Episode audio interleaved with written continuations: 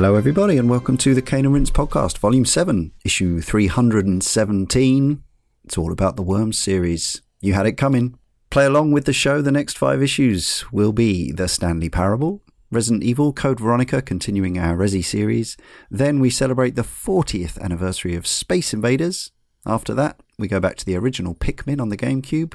And then a much requested show looking at Hideo Kojima's Zone of the Enders with a show on the sequel to that to follow later as well. caneandrinse.com gets you access to all the stuff, all the social spaces, all linked there, all our merchandise and everything else, and the schedule to the podcast.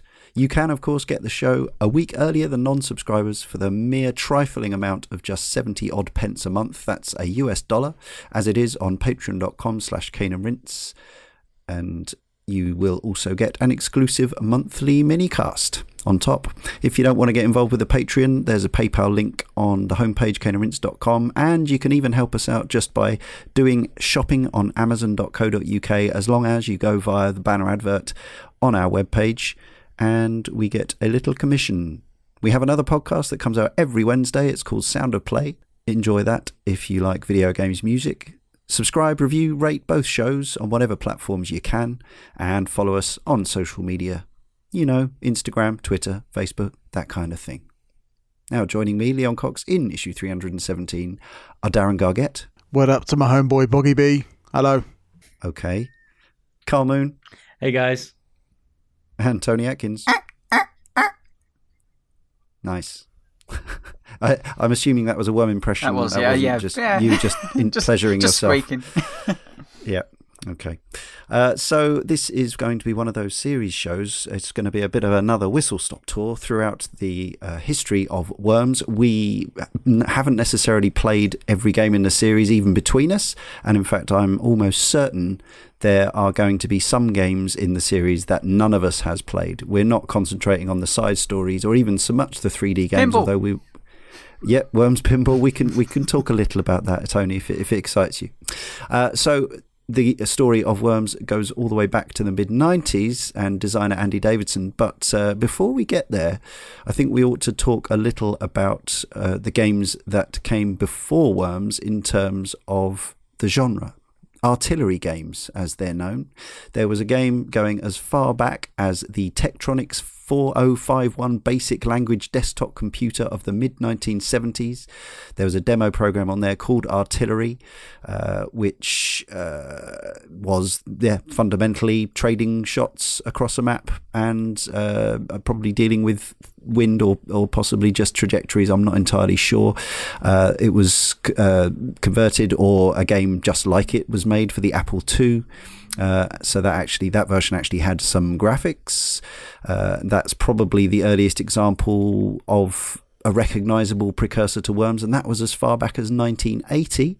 Between the original Artillery and Worms in 1995, we had games like Artillery Duel, which came to the Atari 2600, the ColecoVision, the VIC 20, and the C64 in 1983 and Tank Wars on the IBM PC in 1990.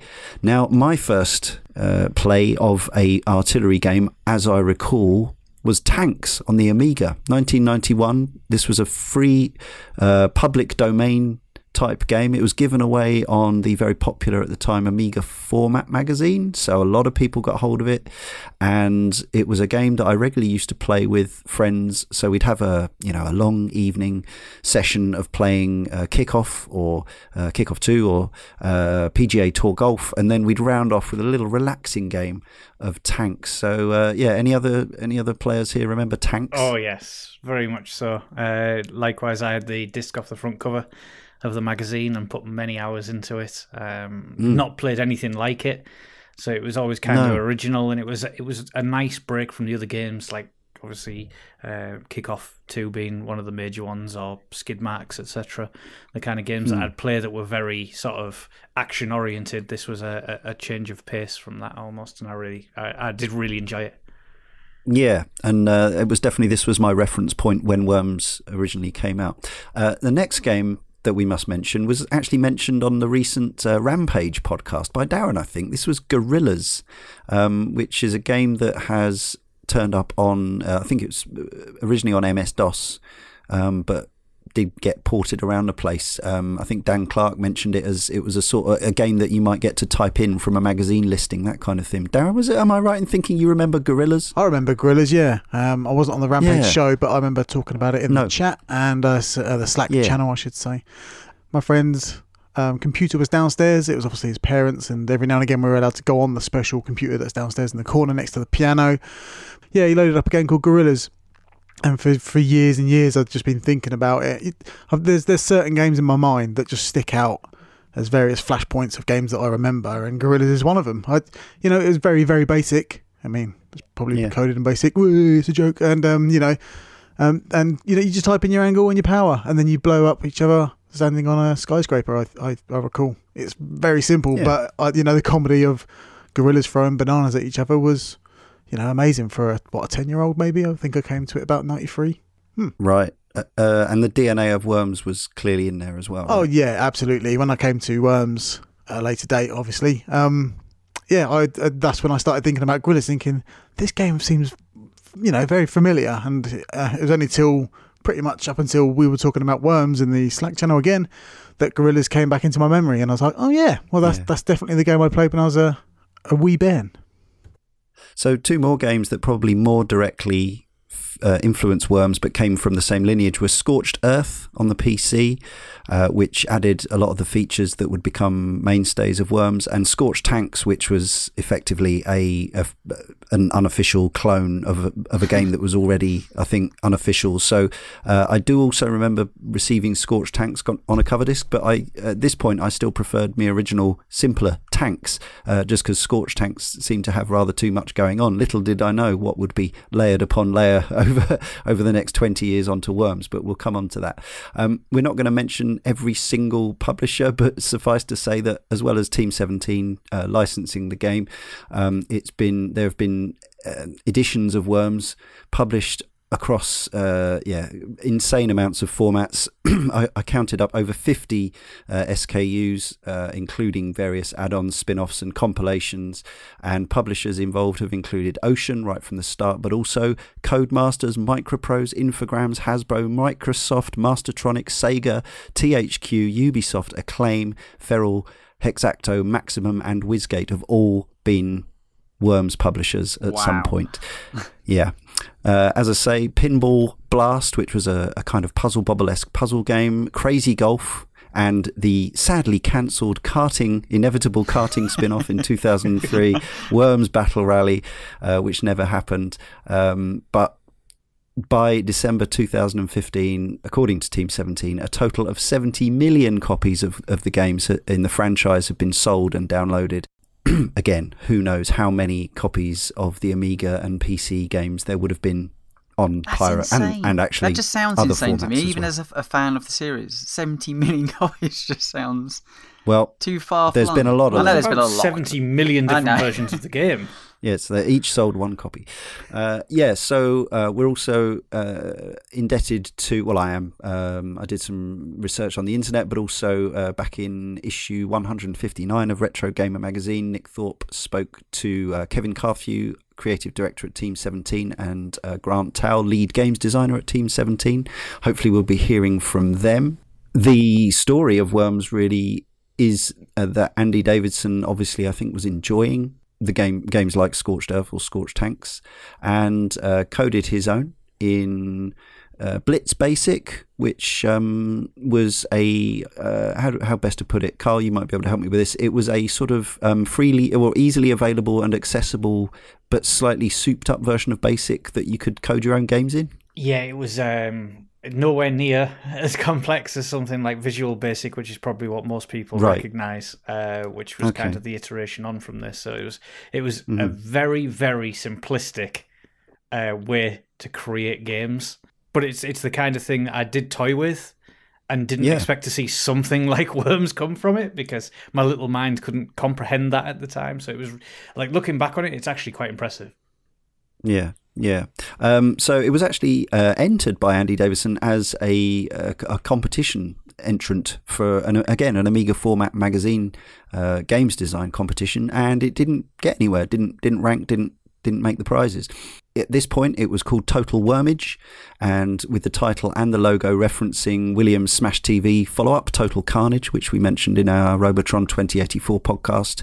But then he took it around and took it to the European Computer Trade Show, ECTS 1994, and Team 17 uh, looked at it along with Ocean. I think I'm not sure exactly how the relationship worked at this point. Um, I think maybe they were already working together, and they signed it up, snapped it up, and uh, really, for the next 23 years, uh, Worms has been Team 17's lifeblood because up to that point they were making games for the Amiga like Project X and Assassin and uh, Alien Breed and all this stuff, and that was kind of their stock in trade. But pretty much since they signed Worms up, they've been the Worms, the Worms people. Uh, so yeah, uh, remarkable moments. So yeah, the game came out, the official boxed game.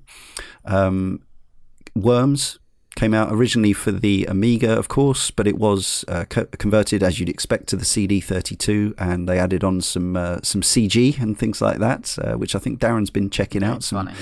Yeah. uh, but it also got ported to machines such as the Game Boy, um, where it was quite well received. Despite you, you think you know would it work on on that system, but apparently it did. Uh, there was a Super Nintendo version, a less well received Mega Drive version. Uh, also came to the Jaguar and of course the Mac and. Around the time of launch for the PlayStation, it arrived on PS1, which is, I think, probably one of the most big, one of the largest selling versions at that point, even though it wasn't exactly pushing the power. And that was exactly the sort of game that Sony were kind of resisting in a way, but I think it was really good for them that it was that it was there. It was a familiar um, multiplayer game that people enjoyed, and of course there was a Saturn version. I remember reviews at the time compared the game quite often to Lemmings. Um, I- assume mainly due to its uh, its little characters, uh, small but well animated, very small but well animated sprite graphics, squeaky speech. But actually, the game bears no real gameplay resemblance to Lemmings whatsoever, um, other than occasionally the characters explode. Um, can- but it's more about it's more about burrow presentation. through the terrain. That's probably it. You know, with That's some of the that's lemmings. true. Yeah, Time and place Yeah, as fair well, point. wasn't it? Very similar together. You can dig. Yes, I mean it was five years. Lemmings had already been around for five Mm. ye- years at this point, but rather like Worms, um, there had been a ton of sequels already, so they were still in in people's minds. So let's go back. Let's cast our minds back. Do you remember when and where you were? Did anyone you know rush out and buy the original game of Worms, or did you play a friend's, or or you know? Who goes back the furthest with it? Let's start with Tony, as you're the oldest of the other three. Um, so I owned it on the Amiga. Um, so I guess that is right back at the start. Uh, as and Yeah. when, yeah, who knows? Um, Who knows? I, I mean, I, I grew up with the Amiga. I, I wasn't one of the lucky kids that. Well, I say that now. I mean, I, I, I love my Amiga, to, Amiga 500 in particular, to bits. Um, but I didn't have NESs and I didn't have, uh, you know, Master Systems, etc. I had an Amiga um, because it was passed down. Yeah, we rocked. Yeah, no, because it was passed down from my, my older brother. He had one for a work based um, reasons, I, um, I sh- assume, and then um, I, I got it as a kind of the, the hand me down, and I used it as a, my uh, primary game console. So yeah, why all the other, I as I thought at the time, cool kids had all these other, you know, more. Uh, I'm, I'm not even going to say they were more advanced machines. They were just different. Um, I love my Amiga, and I and I think that's where the the kind of the um, link with Lemmings come in because you know Lemmings was a massive hit on the Amiga, uh, well on the Amstrad as well, which I had at the same time. Um, Yeah. and I kind of I do kind of place those two games together primarily because if you kind of look them side by side, uh, the action is entirely different, the gameplay is entirely different, but yeah, they they have kind of similarities in, in layout, design uh, of the lands, etc. Um, so yes, I I owned a copy on my Amiga 500, and I think that's probably still the place I played it the most because that's you know at the time you know it was to me it was a fairly advanced game, and the fact it was just a a two we say 2D side scroll, isn't it? I guess. Um, even though it's you know there's not a huge amount of movement going on the screen, but you know it's it's where I spent the most time with that game, in particular the the original one, um, and got a god probably hundreds of hours worth of play uh, on Really? on that version. Right. Yeah, yeah, it's one of my primary Against- yeah one of my primary games. Um, yeah, absolutely. You know, I'd sit there and play it with my brothers for sure. But um, you know, I I also deeply love just puzzling through it myself. Um, you know, to me, uh, certainly at the time, um, and it still stands now. I, I mentioned it to a, a friend of mine who no longer plays games at all, and um, I said, "Oh, I'm I'm recording a show on Worms tonight," and the the first thing he said to me is, "I remember when it had um uh, the Weathermen in it," and it was just like the the weirdest, yeah, just so British at the time. It, I mean, it had Ian McCaskill, one of our weathermen, and Michael Fish, Yeah. and to me, it was just Yeah. quintessentially a British-made game.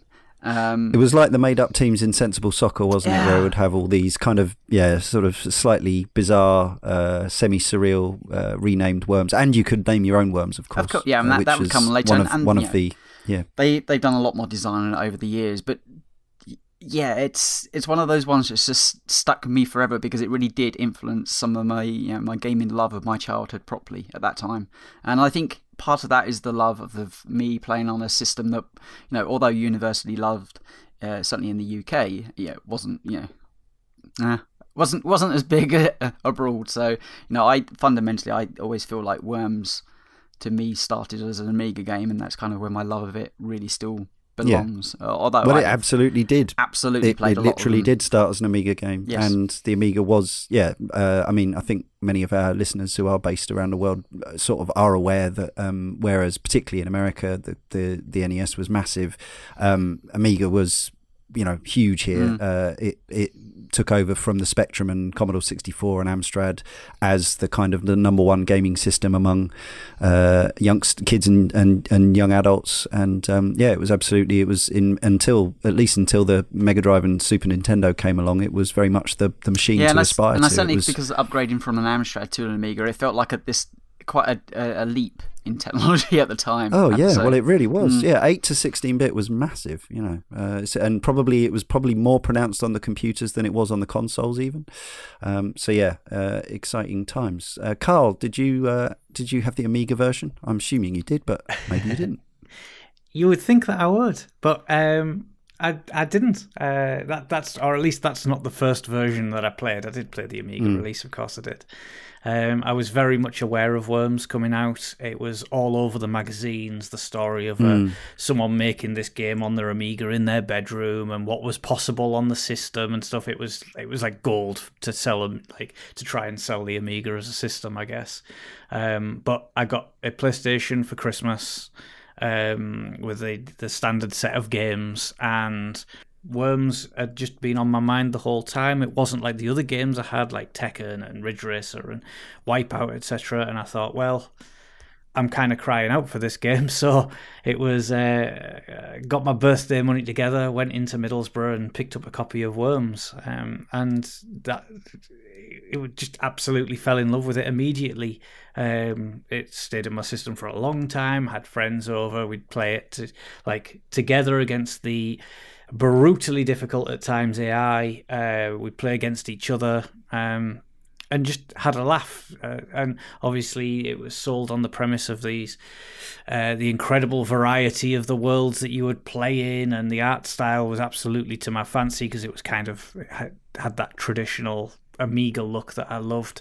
Um, yeah, and, I- and I ended up playing the uh, the Amiga version. Uh, sort of after the PlayStation version, but then obviously the Amiga versions and the, the, the shortly followed uh, quote unquote sequels um, or expansions, add-ons, etc. Uh, was was Hmm. where I went with the Amiga, but for the original Worms, PlayStation. It's it's funny you say Yeah. that. Actually, I mean, uh, just looking into Worms over you know over the last few weeks and just kind of refreshing your, your mind of it. Apparently, the PlayStation version was really really popular. Like sold incredibly yeah. well. And like you said earlier, Leon, like I don't necessarily just look at the PlayStation and think of that system as uh, you know the system to to run that type of game. It seems that you're almost at odds of what Sony were really trying to do with that system. They were absolutely yeah, that- yeah. trying to downplay games with 2D graphics. So yeah. Um, but yeah, no, apparently that yeah, it was an incredibly popular um, version of, of the game, and uh, really helped um, prolong you know the the Worms as a or push Worms as a brand into the the forefront of many other people that obviously you know the, uh, home computers at that time were you know a very different breed than what people were doing on PlayStation. And it was a very straight port. There Mm. was no, there were no bells and whistles. It was pretty much the uh, the Amiga version, or you know, possibly the PC version. Not that there was much much in that. Uh, obviously, it did have the issues as well, the same as the other console versions. That of course, it was this game was very much originally designed around mouse play, and Mm. mouse and keyboard, uh, and of course, it was transferred over to D-pad and buttons here. But um, yeah, people got people got their heads around it, and now that's how you play it. Each version as well, uh, just looking into it, like, each version that was released thereafter of the original um, game had you know its own you know set of uh, you know pluses and, and minuses for each platform. So you know there was Oh yeah, certain uh, you know less characters on the screen for one platform, or a certain color differences and certain art styles, slight differences. So it, they really tailored it to each one of those consoles that it came to. I mean, it wasn't just a you know copy and paste over. They they had to do some work or take some stuff out, or even you know remove some weapons from some versions because they didn't necessarily run with that system. It's yeah, so but now we're back to yeah all versions being Yeah, of uh, course, of, the you know, like, of the latest games being almost uh, identical. Darren, uh, you, again, you were I can't remember what, what sort of systems and platforms you would have had access to around '95, and did you play Worms as, when it was new? Uh, yeah, but again, I didn't play it around my house. It was always around someone else's Mm. house. It's kind of my relationship with the series going forward from here. It's Yeah. always someone else had it, and I managed to play it. You know, as the the whipping boy on their system, basically. um, I remember seeing Worms one on PS One and thinking. "Th- This looks absolutely up my street based on the FMV, uh, which I revisited uh, yesterday. uh, it's the first of May, at the Yeah. time of recording. And yeah, so I, I, I just don't remember it being that cartoony. It's got the skiddy noises. It's got the Acme kind of you know Mhm. whistle noises of dropping from a high cliff and all that kind of you know. yeah, classic sound library stuff. Oh, definitely. And the, the worms look like half deflated balloons, and they're a bit limp and a bit like uh, they, look really weird compared to. Slightly condomy. Yeah, definitely. You know, like yeah. Well, yeah. Let's not go any further than that. Yeah, but um, I remember the the art style change being quite a controversial one for me because I always liked the original style of Wormage. But then you look you look back and you think you can absolutely see why they made them kind of how they are now because the the original Worms. Yeah, they plumped them out. We'll get on to Yeah, that. yeah, yeah. Um, but so my history with the series is started with Worms One on a friend's a PS One, and then Worms Two on a PC. Worms Up Again in N64, and then I had a big break until the 360 live version, and then I didn't really play that because that's how live games work. Back then, you bought them and went, "Oh yeah," and then you know, kind of just dabbled with the series from that point onwards, and kind of never really found my groove until WMD. Um, I'm, uh, I don't know if I should throw this in now, but when I had my brief dabble in publishing that sold out, I did manage to um, name a compilation of worms called Worms Global Yeah. That was me. I did that. If you see it on a Good job. shelf, yeah, and I, I, Nice pun.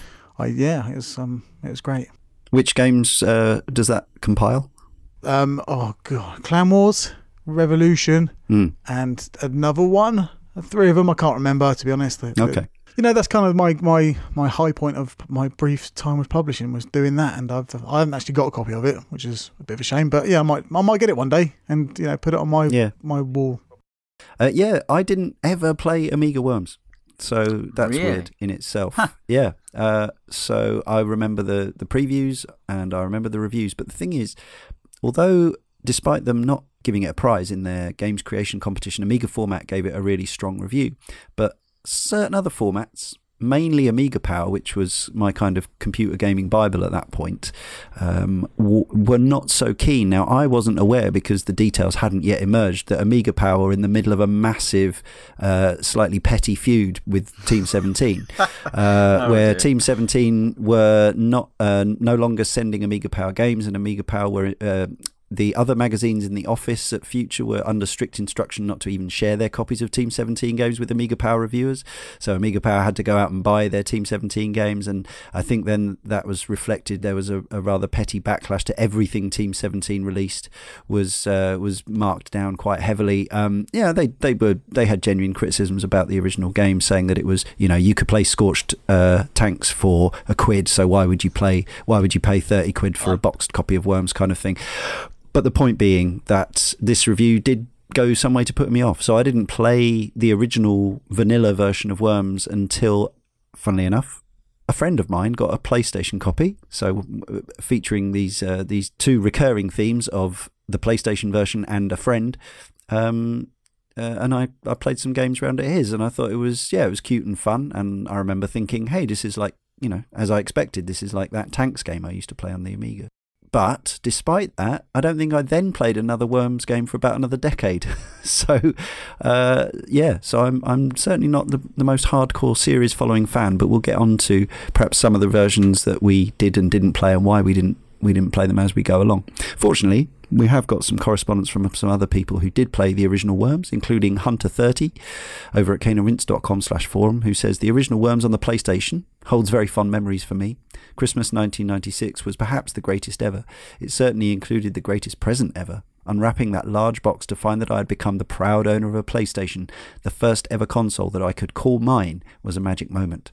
I was given two games to go along with it, Worms and Olympic Soccer. The one fly in the ointment was that it didn't I didn't have my own TV and I was very much at the bottom of the pecking order when it came to trying to compete for precious time on the main house TV. My dad came to the rescue, sort of, by giving me his old black and white telly. Quite apart from having a screen that can't have been much bigger than about 12 inches, the lack of colour presented its own unique difficulties. Had you compiled a list from the PlayStation's then limited library of the games most unsuitable for playing in black and white, it's likely that this would have included, yes, Worms and Olympic Soccer. Despite it not always being obvious which team's Worms I was aiming at, I spent hours and hours playing this game. Part of the appeal was the charm and humour from the Rambo esque worm in the starting cutscene who topples over after overloading with weapons to the panicked whoa sound a worm would make when trying to get its balance after dropping from a height. I also loved the tunnelling aspect. On occasion, I'd select four human controlled teams and then just spend the time building underground dens using the blowtorch and pneumatic drill, with a well placed grenade to carve out a circular chamber. Of course, sometimes the grenades weren't so well placed, and those brave miner worms lost to the cause will never be forgotten. Like many games of this ilk, the Worms experience was elevated by several notches when played with other people. It's those memories that are my fondest. This became a feature at family get togethers of the time and was a particular favourite of my Nan. Less so, my dad and uncle, who would sit there moaning loudly as she spent minutes aiming a ninja rope at a tiny particle of ledge, and after finally latching on, invariably managed to dislodge herself mid swing before having to start the whole process over. Meanwhile, I'd be rolling around on the floor in hysterics. To combat this, they began turning the timer on, and it was my nan's turn to do the moaning. Happy times, courtesy of a great game, an example of what the medium can do at its best.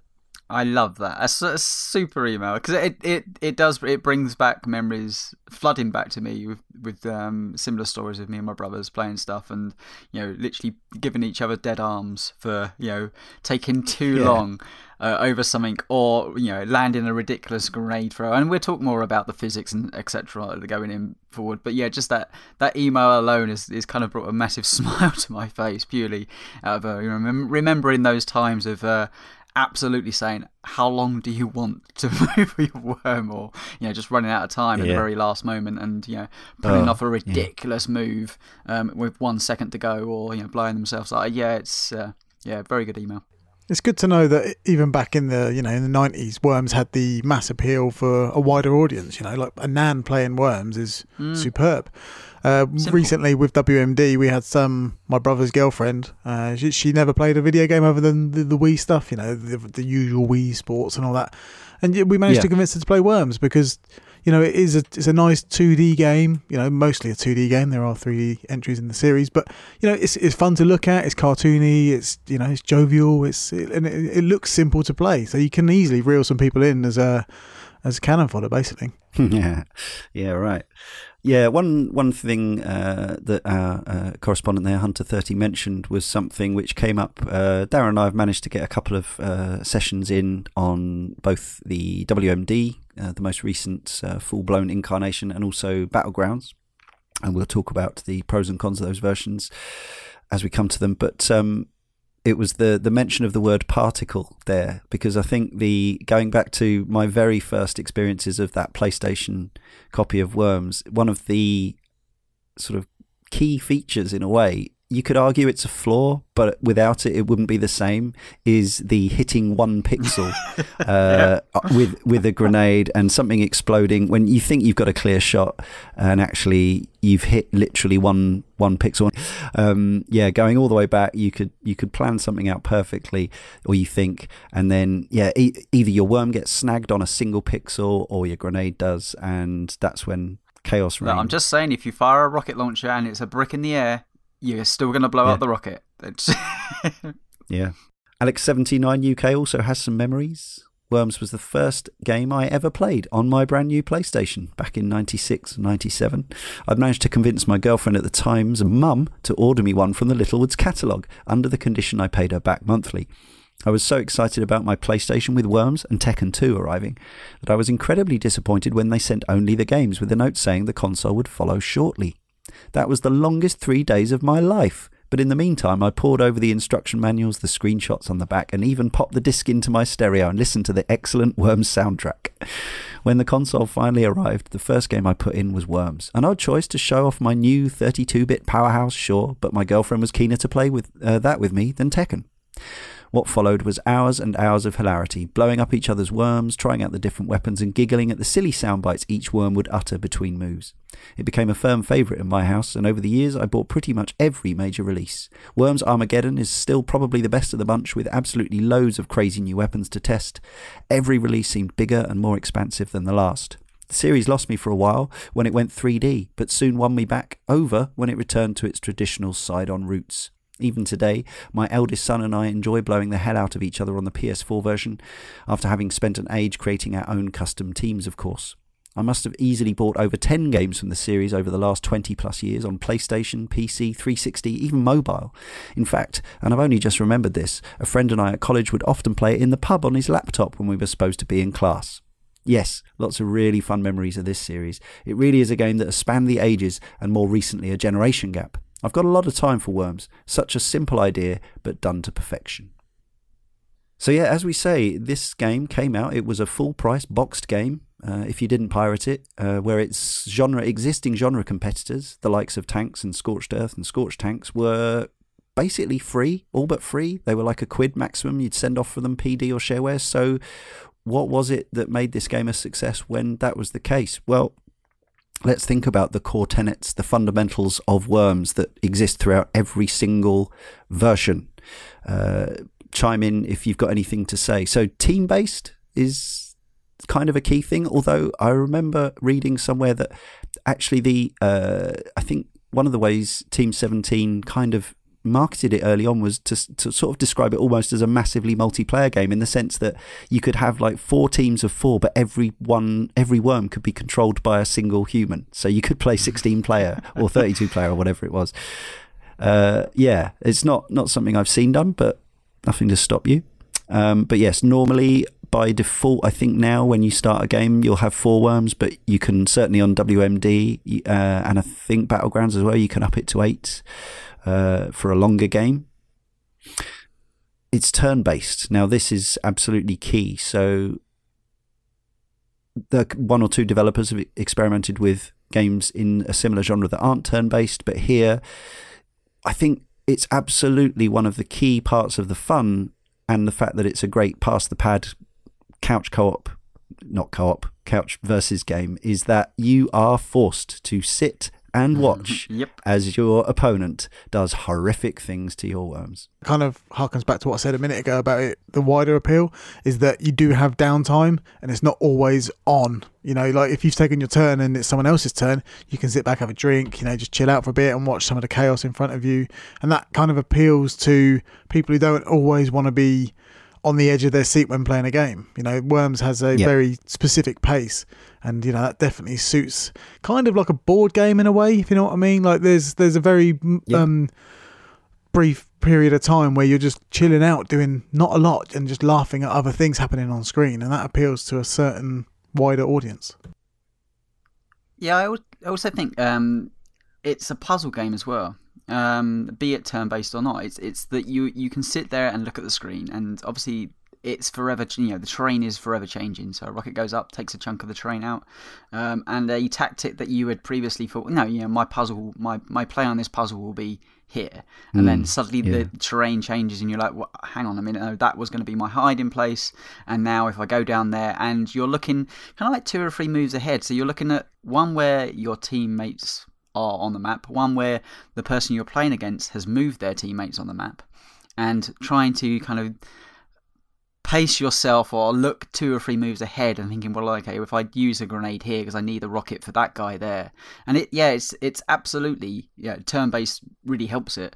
But to me, it was always a, a case of even if you're playing against the the PC or the, the computer itself, or mm. a you know, even better in in multiplayer, was that you're always trying to guess what somebody else's next move, and it would always change fundamentally change how you would be playing in the game.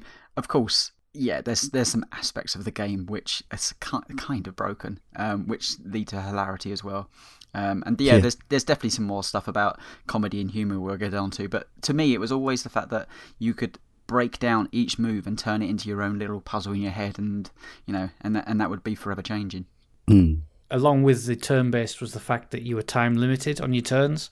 So it was how long did you leave it? How uncomfortable did you make it for your opponent? Moving your worms around and trying to be uh, sort of strategic in that uh, aspect, but also the fact that you could kind of throw an absolute curveball to against like your friend if you're playing against a friend and do something that they didn't see coming and you can kind of lead them into the idea that you're going to do something they build around that and then you do something completely different and they're all kind of out of place at that time. So it's that kind of misleading uh, of your opponent. And then, of course, mm. like I said, with the, the, the turn based timer, the panic of trying to get your move or attack in, or, of course, retreat and hide before the time runs out. And there's only obviously so much that you can do in a short period of time.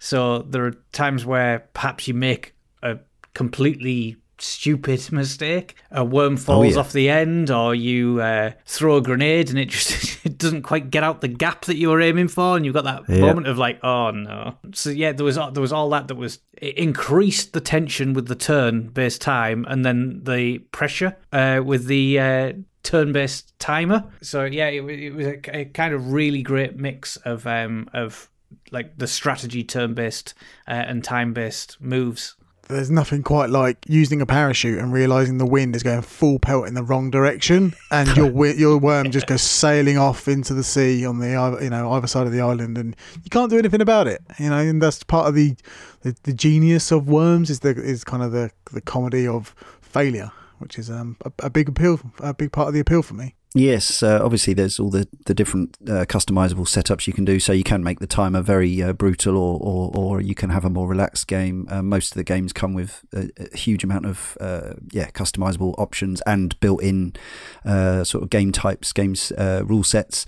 Um, and by default, yes, as as Darren mentions there, the wind is a huge part of artillery games. Um, and yes, it's still even after all these years, it's still easy to forget about that that particular element, even though by default every worms map takes place on a on a, a play a, in a bizarre world where winds just yeah just suddenly and violently changes from a mild breeze in one direction to a, a, a hoolie in the other. But uh, it's all part of the fun and and that sort of yeah brings me on. You you both mentioned it there. The sort of creative thinking and strategic thinking that goes with Worms.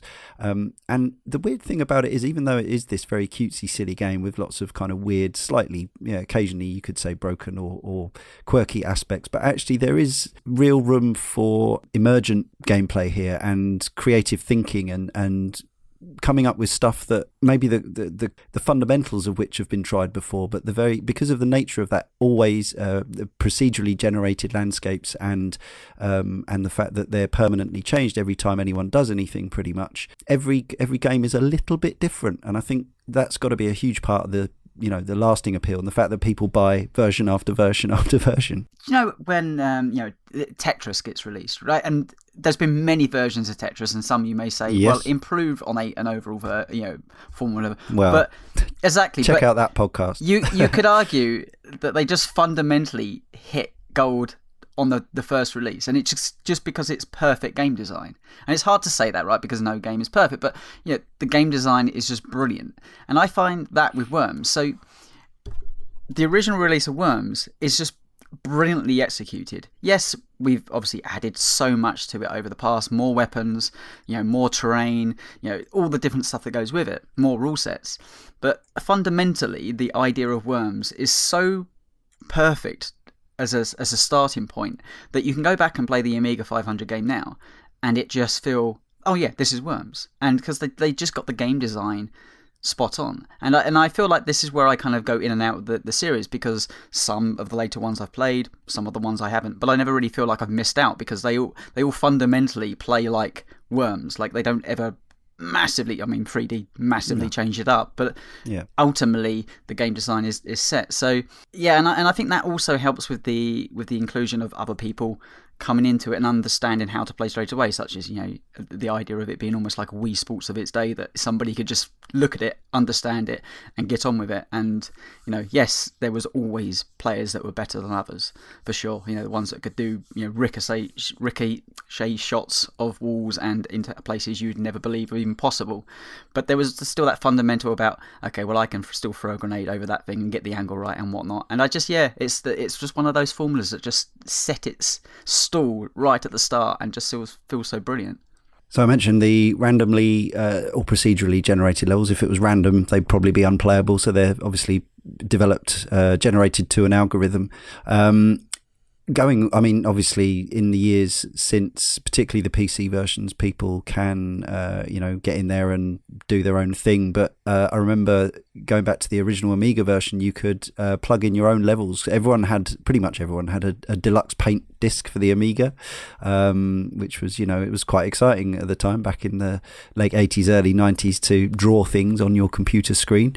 Um, and you saw these amazing examples of this art, and then you tried to replicate it. And uh, unless you were, yeah, extremely talented, it came out looking garbage. However, you could uh, make your own comedy, you know, Worms levels. Karl, did you ever try this?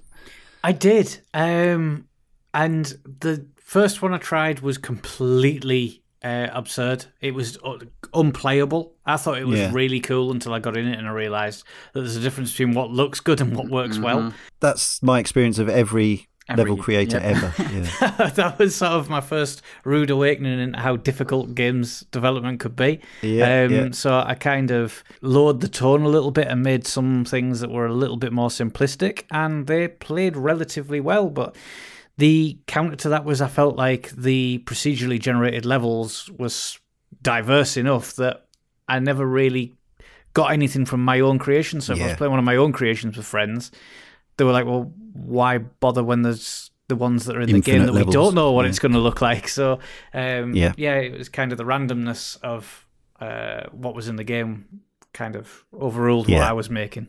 Sure. Uh, one thing that people certainly have made over the years uh, are uh, ninja rope racing courses. Um, you can find videos out there, maze like these maze like courses, where this whole kind of uh, sub game has developed out of the ninja rope skills that uh, I didn't see. I didn't realize. So I had this long old gap between playing that PS1 version of Worms and then playing the Xbox, the first Xbox 360 version called simply Worms in 2007, I think it was, and that was a bit of an eye opener because in my head it was this was still a ballistics based game with tweaks, and then I started playing these games with, uh, with the levels with the ceilings in, which uh, weren't in the very very first uh, game, um, and it turns out that ninja rope skills are kind of the the huge gulf between your regular worms punter and your skilled player, where they'll spend turns just like yeah ninjaing around the map. We should say to people who've never played a worms game by default your worms are very slow on the ground as you'd expect kind of by in the same way that the original tanks in in artillery games were slow to maneuver because obviously you couldn't give them too much uh, room to escape. Um, normally you're doing chip damage basically to people um, unless you drop like a dynamite right on them. They have a health bar effectively or 100 health points and you can take up to a, a decent chunk of those off. But with rope knocking, you can actually knock people straight into the water. Drowning is a huge part of worms, which is insta death, and obviously taking out one of your, you know, 25% of your opponent's team in one go is is massive. So this was a whole like, oh right, okay, so there's there's another level here, um, which yeah, in in typical fashion, I found by going online in the mid two thousands, like oh right, okay, I'm never going to be able to compete on this level. Fortunately, I can still play with with friends, but I have noticed that uh, Darren, you've got a few, you got a few ninja skills. They've dwindled over the years, but yeah, I I much yeah. enjoy the the ninja rope and the, and the challenge of the ninja rope. It's not as easy as it looks when you see someone flinging through the sky, you know, grabbing on that Spider Man. It is harder than what you th- what it looks like because uh, you have to kind of time it right. The the ninja rope aims itself, but if you kind of press the button at the wrong time and you miss, you know, you misfire and it doesn't hit the ceiling, then you're gonna um, you know, you're gonna hit the floor and lose damage and therefore lose your turn. Uh, but yeah, the, the ninja rope is an absolute, just it, it's it's kind of overpowered, you know, if, if you want to use that phrase. But it's there for the taking, and um, it's, it's infinite. The so you got like five ninja ropes to use, but once you've got it out, you've got Yeah. your minute to do it as many times as you want. While what it's just Yeah. ridiculous, but. You know, it's like the jetpack in a way that you can kind of feather the jetpack and get more out of it. So, if if you're good Mhm. enough, then you kind of deserve to Mm. have the extra, um, you know, advantage. Yeah, Ul- Ultimately means someone could have backed you into a you know a- into a corner where one shot and you'll be dead, and then someone can get a ninja rope out and take themselves entirely across the other end of the map and reposition themselves in a, like a fortress. Yeah, fortunately for those of us who are less skilled with the ninja rope, teleports and jetpacks also Mm. exist. But uh, but yeah, the ninja rope is is the choice of the the worms.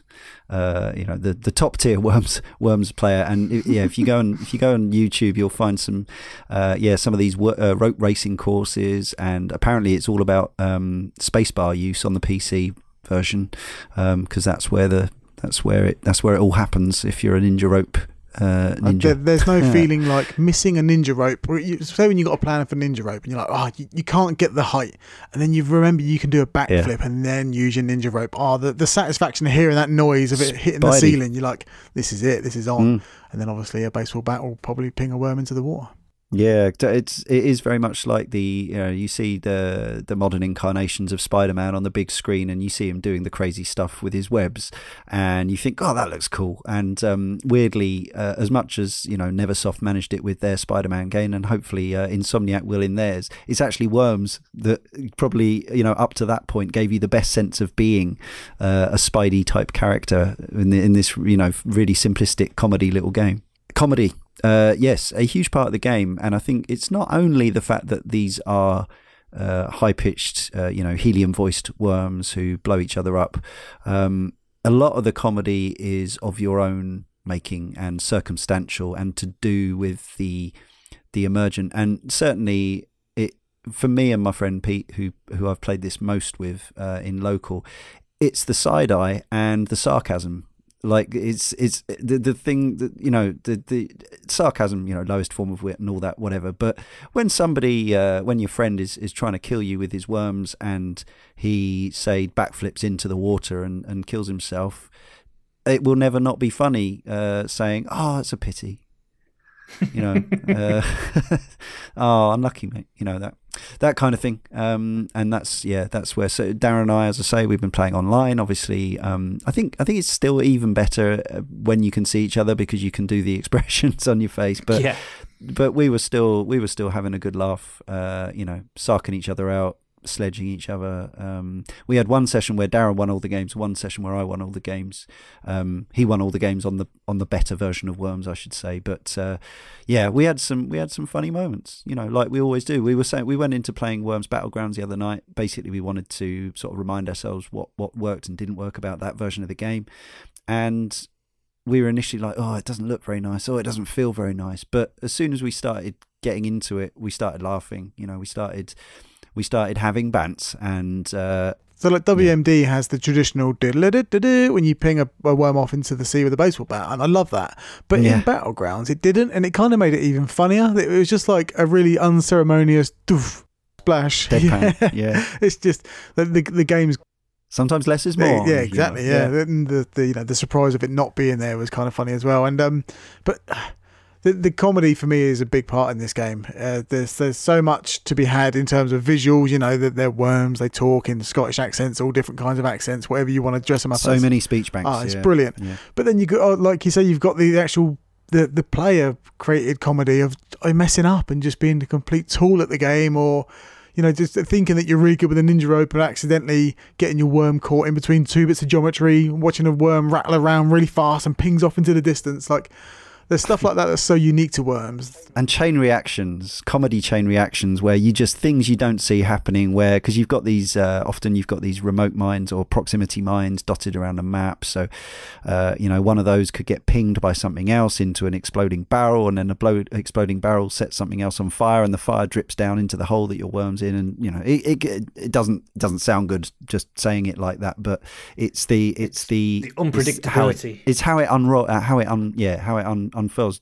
Karl and I talked a lot about Halo moments on uh, on our Halo series of podcasts, and actually Worms moments are uh, I would say Yeah. um, they uh, I don't know which version first incorporated replays. Maybe it was even in the original, but the modern versions kind of pick up on when or they try to you know try to establish when they should play a replay. Um, and on WMD they even patched in the ability on the Switch version to do the video record segment. So yeah, uh, it's all it's all there for uh, to be relived. And as Tony mentioned earlier, there are uh, lots of elements of you know, classic British type of humour in the same way as you might see in a rare game. There's lots of Monty Python references and you know things like the holy hand grenade and all this kind of stuff. Um, Absolutely, and uh, and I to me the comedy is a massive part of, of Worms and, and continues to be so. And yeah, that yeah, some people will like it, some people not. But like you know, why does it stand out from many other games which you know have, have tried similar styles of gameplay? And for me, it's because you know Worms as a character is is you know it's a bit I guess it's like the modern day rabbits or something like that. It's there's a charm to it that is is lovable, and you know there's certain phrases that have stuck in my head forever. Uh, and if Yeah. and, I'll do some now just because it's fun. You know, it's like stupid, and it's just that in my it's like in the worm kind of tone is is really funny. But remember, like, um, I'll get you, just you wait, stuff like that. It's just like you know, once you were attacked by somebody else, and like they're they're kind of presenting your own feeling towards the other player, but in a kind of more of a, a lovely and charming way. And just the character design. I mean, how do you make a worm appealing when you actually say it? Oh, it's always about you know a game where you're worm with a rocket launcher. Like it, yeah, sure, but it's just that British style both comedy design in the way that it's it's animated and drawn, um, and then you've got the the speech that goes along with it, which is you know very much of the time it feels like you know something like a rare game would would be as well, isn't it? It's just that kind of daft humour that has lasted throughout the ages, and I'm sure if I you know my my girls now if they would play a Worms game they would laugh just as much as I would be you know laughing now, and actually going back to it this week, still finding those one liners ridiculously funny. Um, Yeah, and there are, as I say, there are there's a there's a page uh, on the Worms Wikia which is just dedicated to all the speech banks that have ever been done for Worms, and it's long. There's and you know there's some there's yeah there's you know you got your wide boys and your wise guys and your aliens and your scousers. Uh, some of it may be a bit reductive, but uh, it's all all in good fun. Uh, the US sports commentators I think are hilarious. Uh, the advertising executives, uh, the Yorkshire folks, um, yeah, there's there's been they've done they've they've done any kind of sort of two D caricature you can uh, you can think of. I think some of them have probably been lost to time, such as the the stereotypical Indian immigrant Raj uh, voice bank, um, which you know may not may not be so uh, appropriate now Yeah. but you can still have spacemen. You can have uh, you can have uh, pseudo Jedi's called space monks talking about their light swords, and uh, the Soul Man, which is my current setup on WMD, which is a James Brown. Uh, so everything's said with uh, you know with gusto kind of thing. So. Although we've we've said it's a simple game in some ways, um, as the series has gone on and it's gone across multiple formats and they've added a lot of stuff. Uh, definitely part of the game now, if you don't play regularly, is actually remembering all the controls and what all the weapons do. Uh, there are some sort of subtle extra controls that you, you may forget where they've squirreled them away, like the uh, fuse length on the grenades and uh, changing the direction of airstrikes and all this sort of thing, and actually just getting in and out of the menus. Like there's a crafting system in WMD, which is a whole whole new kettle of fish. And normally, your first couple of games of Worms of a session, or at least at least the first game, is is normally complete carnage because you've forgotten like what's jump and you end up cancelling your turn too early or starting your turn too early when the countdown's on and all this sort of stuff. But in a, in a way in this game it's just like you know unless you're playing it for serious competition i don't know if there are serious worms competitions there probably are um, it's all it's all just part of the fun. You have like you know, first game is normally just like a, a warm up, really, because because of the the chaos uh, that ensues when you, especially now we've got these you know pads with however many buttons it is they've got on them. Um, it was a little easier in the in the Amiga or PS1 days, but um, yeah, I still remember having a few issues getting around. I think it's key to mention that one of the uh, toughest elements in the game, or certainly going back to it, is how tricky they are to actually control around the map. Yeah, so yeah. a simple jump and jumping into the edge of the li- uh, lip and bouncing back over and essentially losing three seconds of a move because you've missed Yeah. that jump and trying to you know skip back into position just to get this jump. Know your worms uh, limitations, yeah. Yeah, absolutely. And they brought in uh, with some of the games later in the series, they brought in different worms with different abilities. So some of them can jump farther, some of them take more damage, some of them do more damage, all this kind of thing. So that's a whole other level as well. But obviously, you can you can turn that stuff off if you want. Well, yeah, regarding the controls and you know the confusion around them, uh, partly like even now after playing so many games of Worms, it's the panic of seeing the timer run down, and you think it's the Yeah. it's the oh it's the A button to fire now or it's the X button, and you just jump off the ledge, and you're like, well, I've you know I've been playing this game for an hour and a half tonight, and all of a sudden I've pressed the wrong button to fire my gun, and instead of you know, or you, or your shotgun's too close to the wall, and you, you it backfires on you and stuff like that. There's just there's a there's a weird thing with worms where I can't quite understand why after so many matches that as soon as I see the countdown go down, I just I just forget all the buttons and sometimes I just you know just do myself Yeah. some harm. It's um Yeah. So easy to brain fart playing that game. oh absolutely and I, Yeah. again that, that's all part of the charm for me. I can't really take this game too seriously because you know on, on one hand it's so relaxed and calm and cool, and then on the other side it's just like the most craziest funniest thing I've played in in you know in, well Perhaps we should play it for actual money next time and see how funny it is. Then. Oh. that sounds awful. yeah, it does based on the last session. Um, for you, I mean. Uh, one other thing that uh, we're not going to spend loads of time talking about the single player. As you can imagine, across those uh, many, many, many, many versions, there have been lots of different attempts uh, and ways of doing single player worms.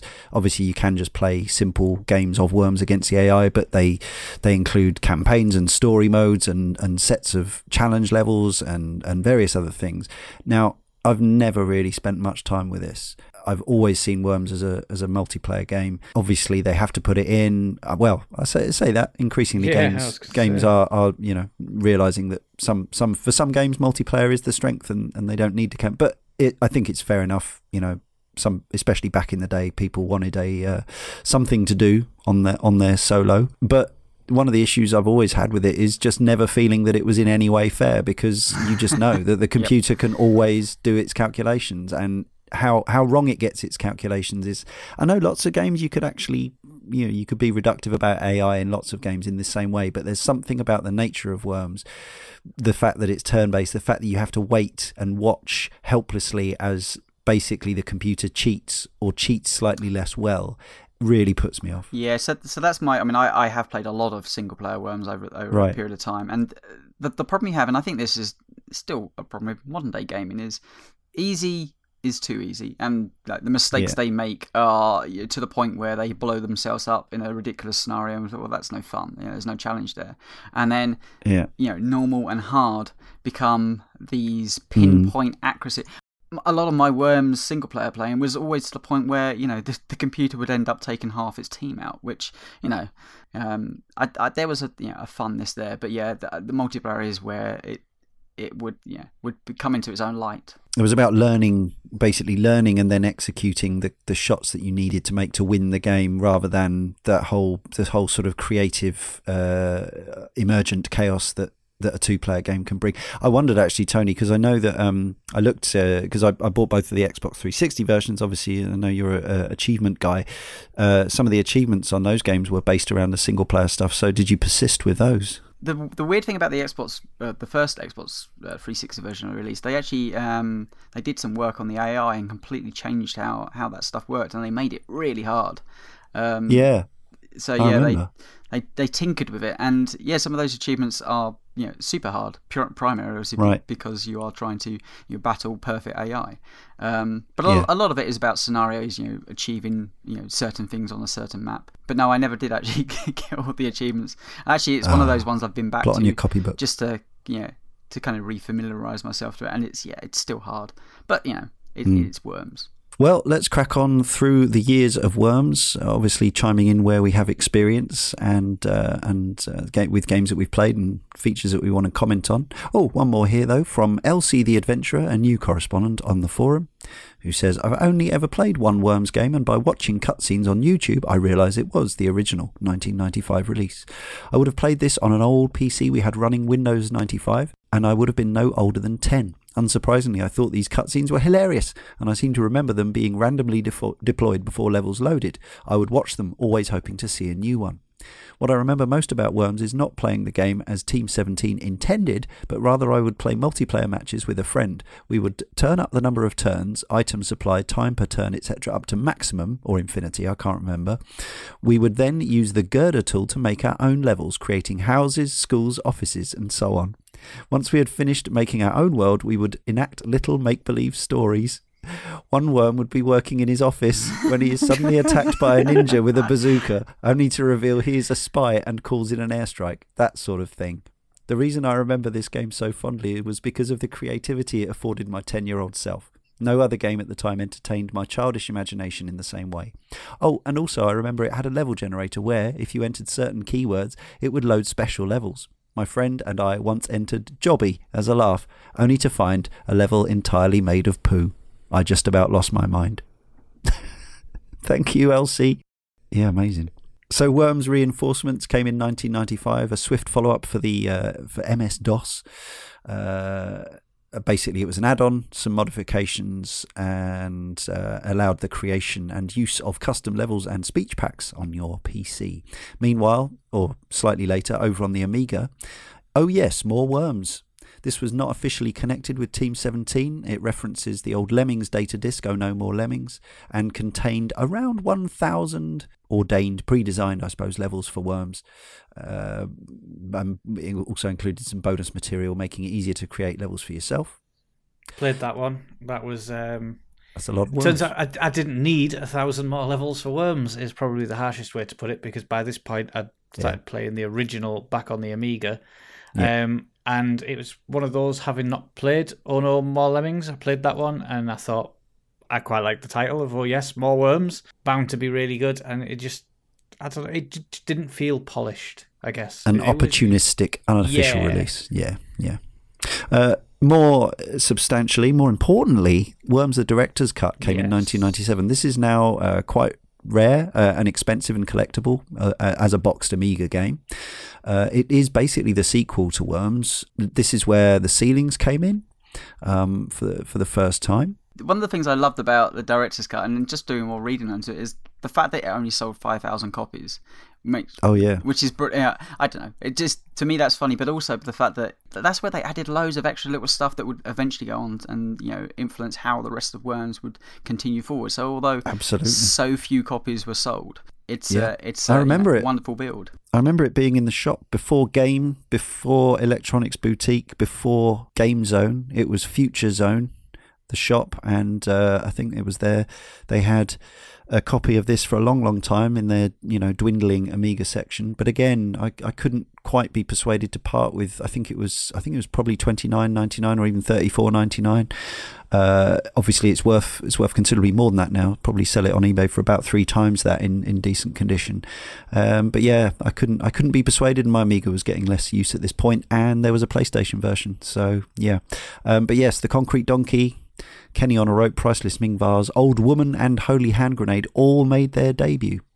Uh, made their debuts in the Worms director's cut, and uh, our friend Glenn, Mr. Flavio from the forum, says, I'm in the credits of the Amiga Director's Cut edition. Andy Davidson was a regular in the Amiga IRC channel, and he credited those of us who helped him come up with the crazy ideas for new weapons. Met him a few times at the World of Amiga shows as well. Man, that was over 20 years ago. Same year came Worms 2. 1997. This is a Windows game now. So we've left Amiga and MS DOS behind. The Worms are back, powered by a brand new graphics engine. The main gameplay hasn't changed. The worms are now represented by big, well animated sprites, and of course, an even larger array of, wep- array of weapons and mass- of mass destruction available miniguns, napalm airstrikes, homing rockets, mad cows, super banana bombs, and flying sheep. Uh, this game utilized splines for a smooth, detailed animation and targeted 60 frames per second.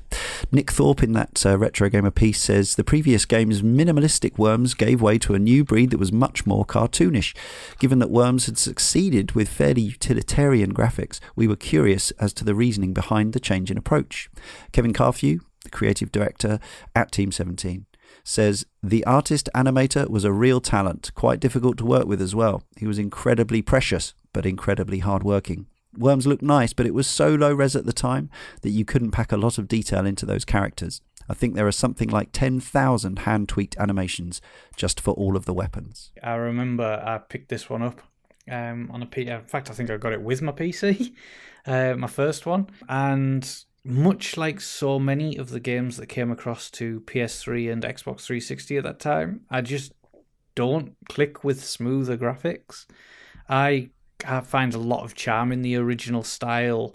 Uh, highly pixelated, sharp graphics. Um, and I don't deny that they can characterize those um, on-screen characters a lot more with the with the smoother cartoonish art style, and that's great. But from a, a visual appeal, for me, it kind of upset me a little bit playing mm. it because I could I, see why they yeah. did it, but I just didn't like it. I felt similarly uh, when I when I saw these worms on the shelves. Um, I didn't have access to these. I think it was the Dreamcast sort of era that I could have get on board with these modern worms. But it was only it was only the Xbox 360 games that made me think, well, look, this is a great way to have these games and play them. That's when I started to make my peace with the cartoony looking worms because, yeah, like you, I, I liked the original sort of lemmingsy, minimalistic, uh, utilitarian, as as Nick Thorpe described them, graphics. Yeah, I remember there being quite a, a discussion in the shop at the time in town that I used to hang around. In that, why have they taken it into? I, I, I, I guess we used the word kiddie graphics because we were at that age where we kind of yeah, wanted more yeah. adult experiences. I guess you know I can't. I was ninety seven, so I must have been about fourteen at this point. So you're kind of looking for games that wanted to push the. Uh, you know the, the mature edge, I guess, and uh, yeah, having these worms come out as what seemed like a step back in terms of you know, well, they've made it more for mm. kids. Oh, it's not as good. But then you know, we will Kip he put it on his PC, and you know, it became the game we played after GoldenEye or before GoldenEye. It was kind of the the other multiplayer game we played around the Mammoth GoldenEye sessions, long into the night. Mm. Yeah. Um, yeah, big fan of Worms too. And a role that Worms often fulfills that late night final game of the evening slot, which uh, yeah, which it does so mm-hmm. well. Um, yeah, it reviewed well this version. Uh, Eric Bergman from our forum says, "I remember facing off against the Worms 2 computer, which often had a strangely unpredictable AI. Sometimes the AI would throw a grenade across the map, which would bounce off two walls and then perfectly land at the feet or lack thereof my worm. And sometimes the AI would inexplicably fire two shotgun shells at the ceiling, effectively achieving nothing." My fondest and most vibrant memories of the series are instead those where I played against a friend or a sibling. I remember one instance in particular where my friend killed one of my worms, which then triggered a chain reaction of exploding gravestones, mines, and barrels, killing five worms and ending the game. I can't remember who won. All I can remember is lots of laughter from both of us. And Jobo Bonobo says, My first memory of this series was in the late 90s when my older brother brought home a PC magazine that had a demo disc with Worms 2 on it. I was always trying new stuff to play on our brand new Packard Bell PC, and so eagerly popped in the CD ROM and gave Worms 2 a whirl. After playing one game in single player, so I got the basics down, I was hooked. The cute little worms with their giant eyes, quirky one liners, along with the bonkers range of rep- weaponry and destructible scenery, were the ingredients needed to have me glued to the computer screen for months and months. Of course, the turn based nature of the combat meant that it could support multiplayer of up to six people. This meant carefree long evenings filled with my brothers and friends blasting each other to smithereens huddled around a single PC. Things got even better for me when, on my birthday the next year, I was given Worms 2 as a present. I could not believe it. The game was far more expansive than I realised. Multiple levels, more dialogue, and Looney Tunes style cutscenes, and the little spineless rascals trying to take each other out. All that was nice, but the real delight of this full version of the game was the new weapons. Airstrikes, mole bombs that can dig tunnels underneath enemies and detonate, and on one very special occasion in a match with friends, I got the legendary Concrete Donkey. I never heard of this weapon before, so the lure of novelty got me to select it on my next turn. The complete and utter destruction unleashed by this weapon easily won me the match amid many shrieks of surprise and laughter. I only got to experience the concrete donkey once, but it was what solidified Worms 2 as one of my most beloved games. Sadly, I lent the game to a mate of mine a few years later, and the daft sod managed to break it somehow. I was crushed, one of my all time favourite games gone in a moment of clumsiness. I did consider getting Worms Armageddon, but the game was ludicrously rare to come across and was already quite pricey when newly fledged. Uh, Amazon.co.uk was offering it for sale, so it seemed that it was to be the last of my time with those lovable invertebrates. Which brings us to Worms Armageddon. 1999 Dreamcast N64, PS1, PC, Game Boy Color.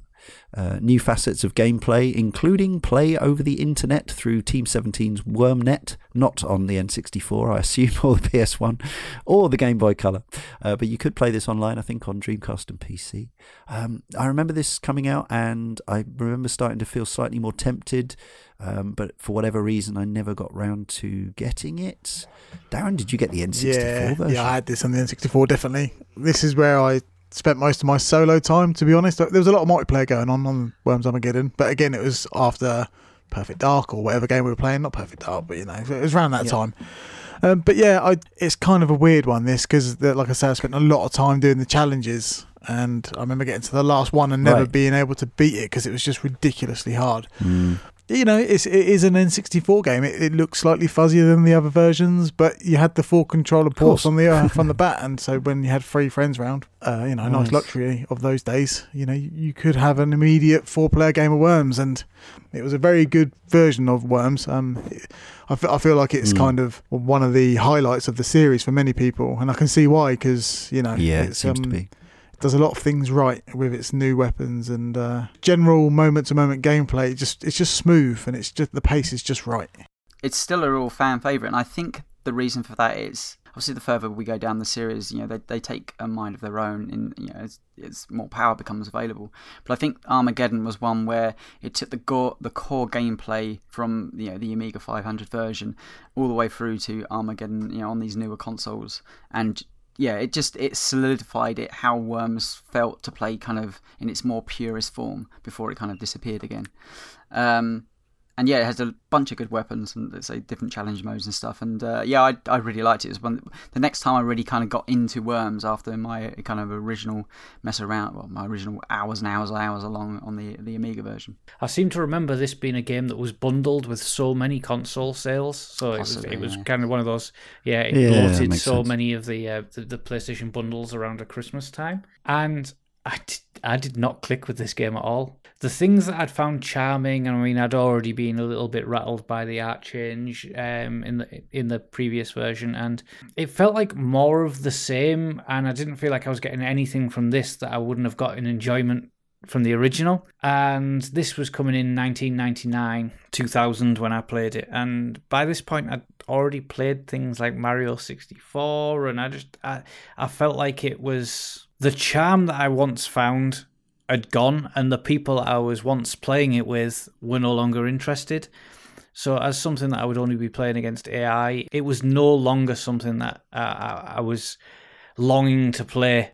I think uh, the PC and DC versions were probably uh, the place to be, and certainly, yeah, there were uh, yeah. there was a, an outpouring of affection on the internet for this on the PC, especially. Uh, Spacefarer on our forum says Worms Armageddon was my first Worms game, but what a game to start on. Going back to the previous games afterwards, I could see how each one built up bit by bit and going forward to games that came after, I still say that Armageddon is the definitive Worms experience. The weapon selection is big enough without going too overboard, though there are a few duplicates in there, and you can't really complain about the maps because they're all randomly generated. Being able to destroy the terrain is a blast, literally, and learning how to use each weapon in different situations makes for one of those ever popular, easy to play, hard to master dealies. Actually, to go back to my origins with the game, it was possibly from a uh, discussion on destructible terrain on a game development forum. How about that? Of course, it gets so much better with friends. What interests me most about multiplayer Worms is how each player approaches the game in terms of tactics. I tend to use the ninja rope an awful lot, tossing dynamite and mines while swinging around like a maniac. Whereas my friend is a cheeky little darksider, fencing himself in with girders all the gosh darn time. And thanks to the community, Worms Armageddon can still be played online very easily indeed. Another great little feature of Worms Armageddon is the ability to make your own voice banks. We often have matches of Team Ashens versus Team Age of Empires. However, somehow it never gets old. In short, play Worms Armageddon. It's the most solid, straightforward, no frills, no messing around entry in the series, and if you disagree, I'll introduce you to my friend, the Concrete Donkey. Uh, yes, I've, I wasn't aware until researching for this podcast that uh, uh, subterranean matters are officially or unofficially known as Dark Side Play, which I think is quite cool. Online Worms came out in 2001. This was for Windows, free to download. That's how long that kind of model has been in, in existence. Aimed only uh, uh specifically at the Asian market and based on recent second gen Worms games. Worms World Party arrived in 2001 as well. This was Dreamcast. Uh, this was Game Boy Advance rather than Game Boy Color. There was an N-Gage version because it was 2001. Still came to the PS1 because it was the PS1, PC, and Windows Mobile. At first sight, World Party may seem very similar to Armageddon, however, this time the game has been specifically designed with multiplayer in mind. Up to six players can battle it out at the same time on local networks or on the internet using WormNet. Other additions are the Worm Pot, which can provide 400 gameplay variations from Goliath mode to Bleeding Worms, hundreds of new landscapes, flags and fanfares, and many single player missions. Um, I remember this coming out for the Dreamcast and again and thinking, hang on, they just released that last one that was meant to be good. Um, and so I kind of, yeah, again, I like the sound of it, the World Party aspect. And I think I've played this on PC as a non Worms expert. It's fairly indistinguishable from, from its predecessor, but obviously not if you're, you're into these things. Halamakbar from the forum says the first time I ever saw Worms was on a demo disc uh, for the PS1. My cousin showed it off, but he never let me play, as far as I can remember. My younger brother bought a PS1 sometime after the PS2 came out, and one of the first games he bought was Worms World Party. We immediately fell in love with the game. I was a junior in high school, third year, and he was a freshman, first year, and it was the only game we played for several weeks. We almost always played him versus me, despite the fact that we were still playing our N64 up until then, mostly The World Is Not Enough and Perfect Dark, playing co op multiplayer against bots. We frequently played in fort mode, and we mastered the parachute and ninja rope infiltrating each other's forts and digging to engage in close combat instead of shooting long range explosives at each other. This is the only game I became completely addicted to. I couldn't concentrate in school. All I wanted to do was get home and play Worms. My trig class was the hardest since it was the last class of the day. I think I spent more time looking at the clock in those weeks than the whiteboard. I even dreamt about playing Worms. It was great to use a shotgun to a tunnel to tunnel straight up to your enemy as he launches airstrikes of bazookas or trying to destroy your cover, but nothing was as satisfying as killing a worm with full health from across the map with a holy hand grenade. Watching the grenade timer time out while in the air, bounce towards the target, and then, once it settles at his feet, to hear that angelic voice as your enemy is blown into the drink. I didn't play another Worms game until I was in the army. I bought a DS while on a deployment to play New Super Mario Bros., Final Fantasy III, and very soon after, Worms. Being able to have download play available for my friends in my platoon was amazing. I don't have spe- uh, specific memories of the game, but I know I enjoyed playing it with the small group of us with DSs. I tried a 3D Worms game while in college university, but I didn't have enough time to get good at the game and I gave up playing it after just a few days. I downloaded some Worms games on Xbox Live Arcade to play with my wife after the army. She enjoyed them, but she just isn't a gamer and she enjoys doing other activities together, so I haven't played much of those either. Now, looking back at my memories, I'm contemplating buying Worms WMD for Switch to see if it holds its charm 15 years after playing World Party. Something quite amusing about actual soldiers playing Worms, because obviously it is a, a, an authentic simulation of um, modern modern army combat you know when people you know, talk about Zelda or whatever it may be, like a long running series, and you know this oh, Twilight Princess is the best Zelda, and it's because you know that's the first introduction they had to Zelda at that time, and other people yeah. go, oh no no no, it's Ocarina of Time, and you try to go back and go, well no, I don't really see it.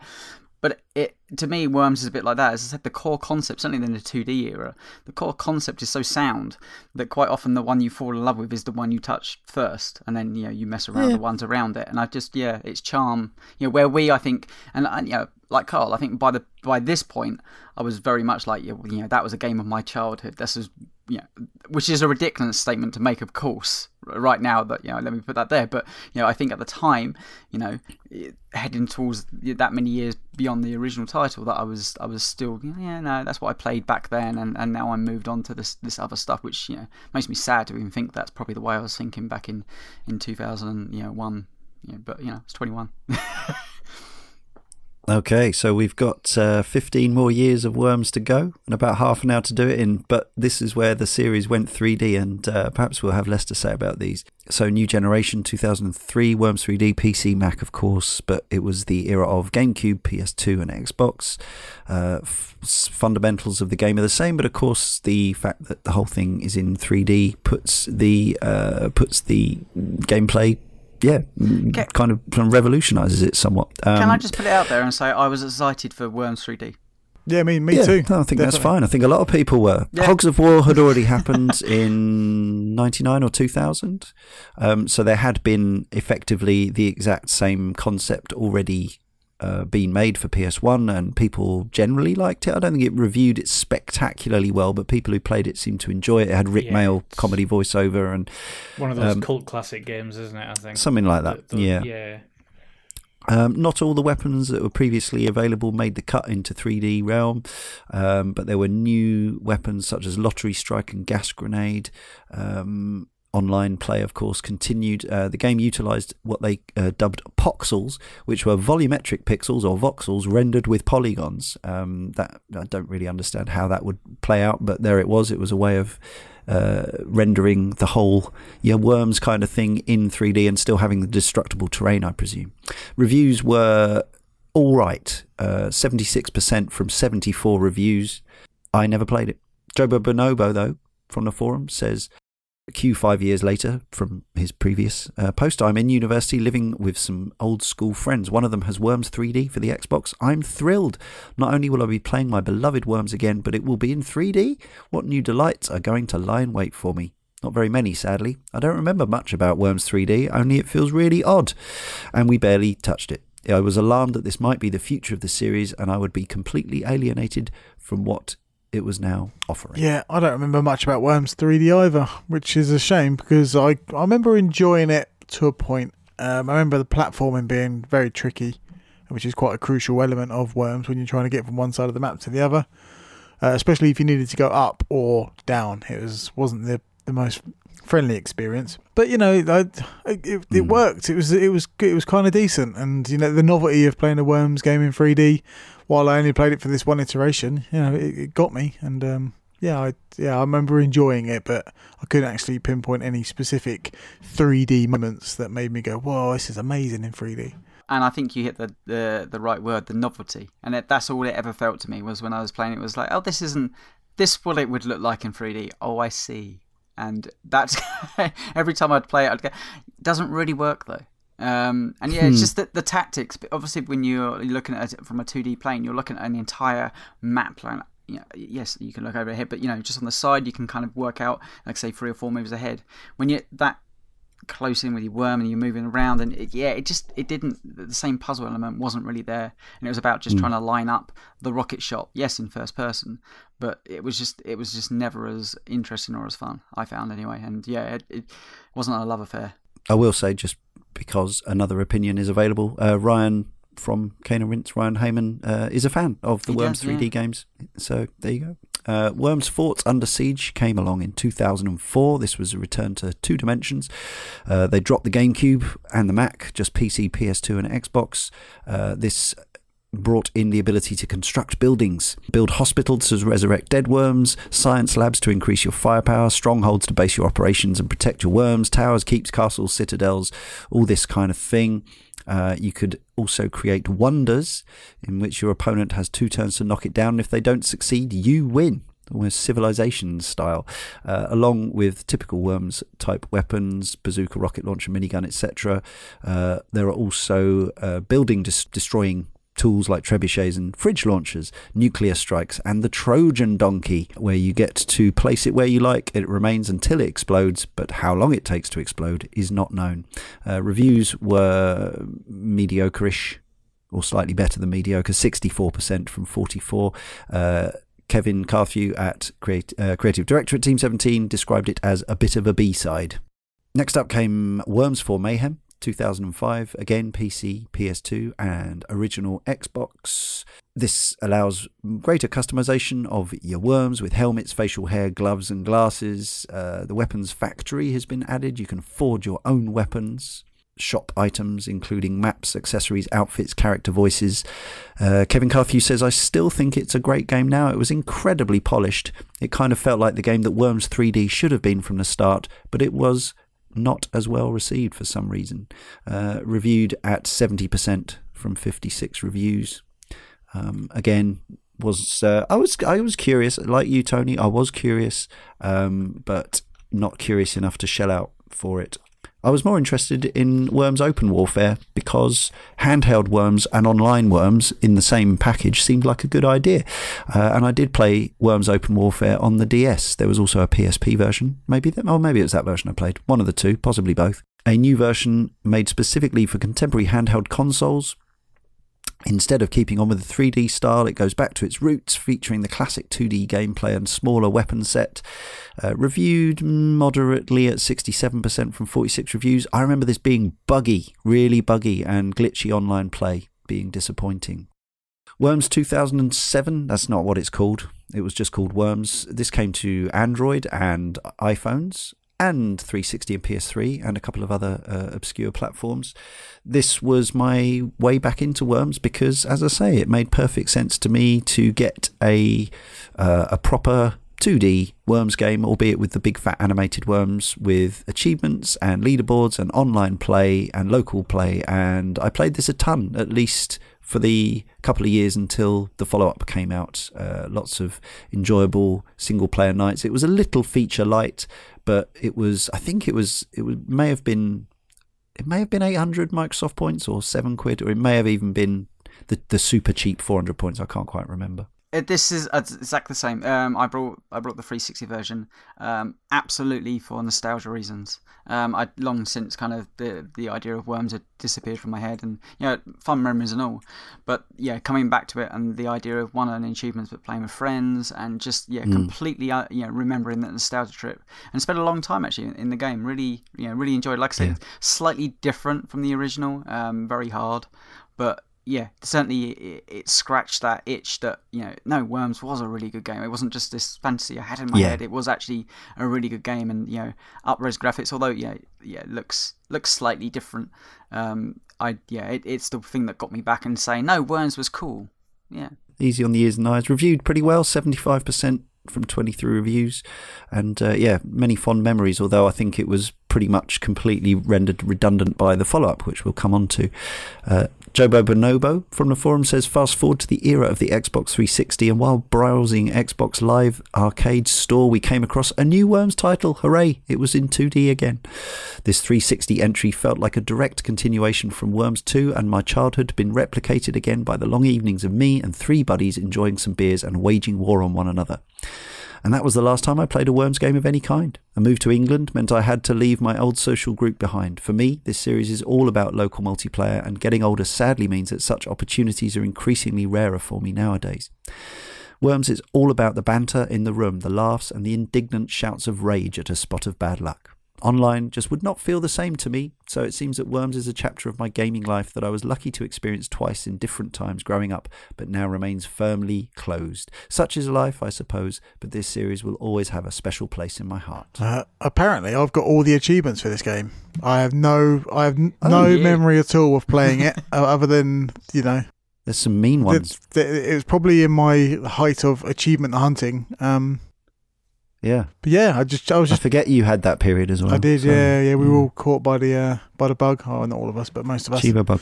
But yeah, apparently I've got all 200 achievements, and Uh, they followed up the handheld game with another handheld game for the same couple of platforms, DS and PSP. Obviously, the DS was pretty massive at this point, so it made perfect sense. 2007, more maps, weapons, game modes, and options. Uh, I think they'd fixed a lot of the bugs and issues with its predecessor, but I think the fact that I had the, the XBLA game and I'd had issues with its predecessor meant that I skipped this one. 81% though from 60 reviews, so one of the better reviewed Worms games for quite some time. Worms a Space Oddity. It was 2008 and you had to have your game on the Wii. So uh, here it was. Uh, they gave it a sort of uh, sci fi setting, of course, uh, taking place across uh, planets. The game was designed for the Wii Remote. Using uh, using it for a variety of functions, such as the ability to steer rockets at opponents, smashing opponents by using the remote, and punching as well. I guess we can we can very unfairly, probably without having played it, assuming none of us has played it, just put it into the Wii novelty waggle control bucket of, of the of the mid to late two thousands. Uh, reviews were so so again, sixty six percent from twenty five reviews. Fortunately, the next year, Worms Two Armageddon came along. Again, it was this was uh, PS3 and 360 as well as uh, Android and iOS. This was confusingly not really relating to Worms 2 or Worms Armageddon. It's actually a sequel to Worms, the 2007 game. Uh, 30 mission campaign was added, some tutorials, secret missions, 40 weapons now available, returning favourites, Sheep, Holy Hand Grenade, and some new ones like the Bunker Buster and the Buffalo of Lies. This reviewed even better, 83%. Uh, I interviewed John Dennis of Team 17 about this for my podcast at the time, Gamer Dork. He was very nice. They were very enthusiastic about it. Um, I remember complimenting him on the pricing because this was, I remember, 800 Microsoft points six pounds eighty as it was then, and it really was a pretty much your full fat, full blown Worms experience in HD, and it played great online or local. And yeah, I thought this was tremendous, um, and I wish it was kind of wish it was backwards compatible because I'd rather play this on my Xbox One than Battlegrounds. Just looking at it now, I, I didn't play this, but it is three pounds thirty nine at the moment, which is uh, a, a super bargain. Wow. Yeah. Worms Reloaded came to PC and Mac, the first traditional 2D entry in the series since Worms World Party on PC. This is uh, incorporates some of the ideas from the DS and 360 versions. This is 2010, and again, decent reviews, 81% from 20 outlets. Uh, but yeah, PC Mac only. I skipped it because I had my 360 version. I was very happy with it. Worms Battle Islands. PSP and Wii. the campaign is based on conquering islands by defeating enemies. Reviews 62%. I don't even remember this coming out, to be honest. That was, uh, yeah, that was 2010 as well. Worms Ultimate Mayhem. I do remember this coming out. 2011. This is PC, 360, and PS3, and it's a remake of the previous gen game, Worms 4 Mayhem. The rem- remember the one that uh, Team 17 were very proud of, being uh, the natural you know successor to Worms 3D. Uh, after a patch, it was also uh, they, added in all the missions from Worms 3D as well, making it a sort of combined remaster, improved version of both of those games. However, it reviewed considerably worse, uh, with only 60% from 21 outlets. It's interesting, again, context and time and things can play a part. I haven't been back and reread all those reviews, but um, again, I skipped it because the reviews were so tepid probably more significant is Worms Revolution 2012, PC, 360, and PS3, the next iteration in the Worms series. The same fundamentals as earlier editions, but with some new elements. The game uses a 3D engine. Worms now have the classes that I mentioned earlier, with uh, giving them bonus health, and they each have weight and uh, that sort of thing. This introduced the water based physics and weapons, which uh, we will see in Battlegrounds, which is a sort of enhanced version of this game. Um, the water is weird. It it did it did we did find um, in Battlegrounds that it offered some fun opportunities, but the physics they gave the water is that it's um, uh, maybe it's supposed to be such because the worms are small and so the water feels, but it is very viscous, isn't it? It's very like it's big, gloopy, oily drops of liquid rather than rather than um, water, like you know, thin liquid water. Kevin Carthew says the problem was that with the feel of the game, everything has to be run through the physics simulation. The result was that unrealistic things like the ninja rope no longer functioned as before, which was exactly what Darren was saying when he was ninja roping in Battlegrounds the other night. Uh, makes Yeah, sense it's, now. it's quite interesting to hear that he's, he's said that there because they've kept it for Battlegrounds. Yes, Because that's exactly what I. Battlegrounds yeah, is exactly what I said about- effectively Worms Revolution updated. So yeah, Ah. Um, yeah. Seventy-two percent though reviewed okay. So as we said, you know, once we got into it, once we made a certain amount of peace with the odd way it looks and feels, we still had some we still had some fun. So there it is. 2013's Worms Clan Wars came to PC and Mac, which is a variation of Worms Revolution oriented on multiplayer with some improved uh, visuals and water behavior and customization options. Uh, reviewed ever so slightly better. Worms 3, so they went back to numbering the sequels. This is for the iOS and Android game in 2013. Uh, basically, yeah, Mac OS X and mobile intro- uh, utilizes the class system as seen in Revolution, um, but is entirely 2D. This reviewed okay, 74%. Again, similar sort of scores. See, I always took the three of the 3D title to be the third one in the series. So t- to see this Well, on the I think- iOS version, yeah. I was like, "What? What do you mean three? Yeah, Uh, What? I'm it started confusing me, and obviously cheeky in it. it's easy to get confused by the sheer amount of, you know, the sheer volume of games in the series. But yeah, to see Worms Yeah. three this late in the in the um, chronology threw me off a little bit. It's almost almost inevitable with uh, these long running multi part franchise series is that the, the numbers ended up en- end up getting screwy. Uh, yeah, th- th- there it was.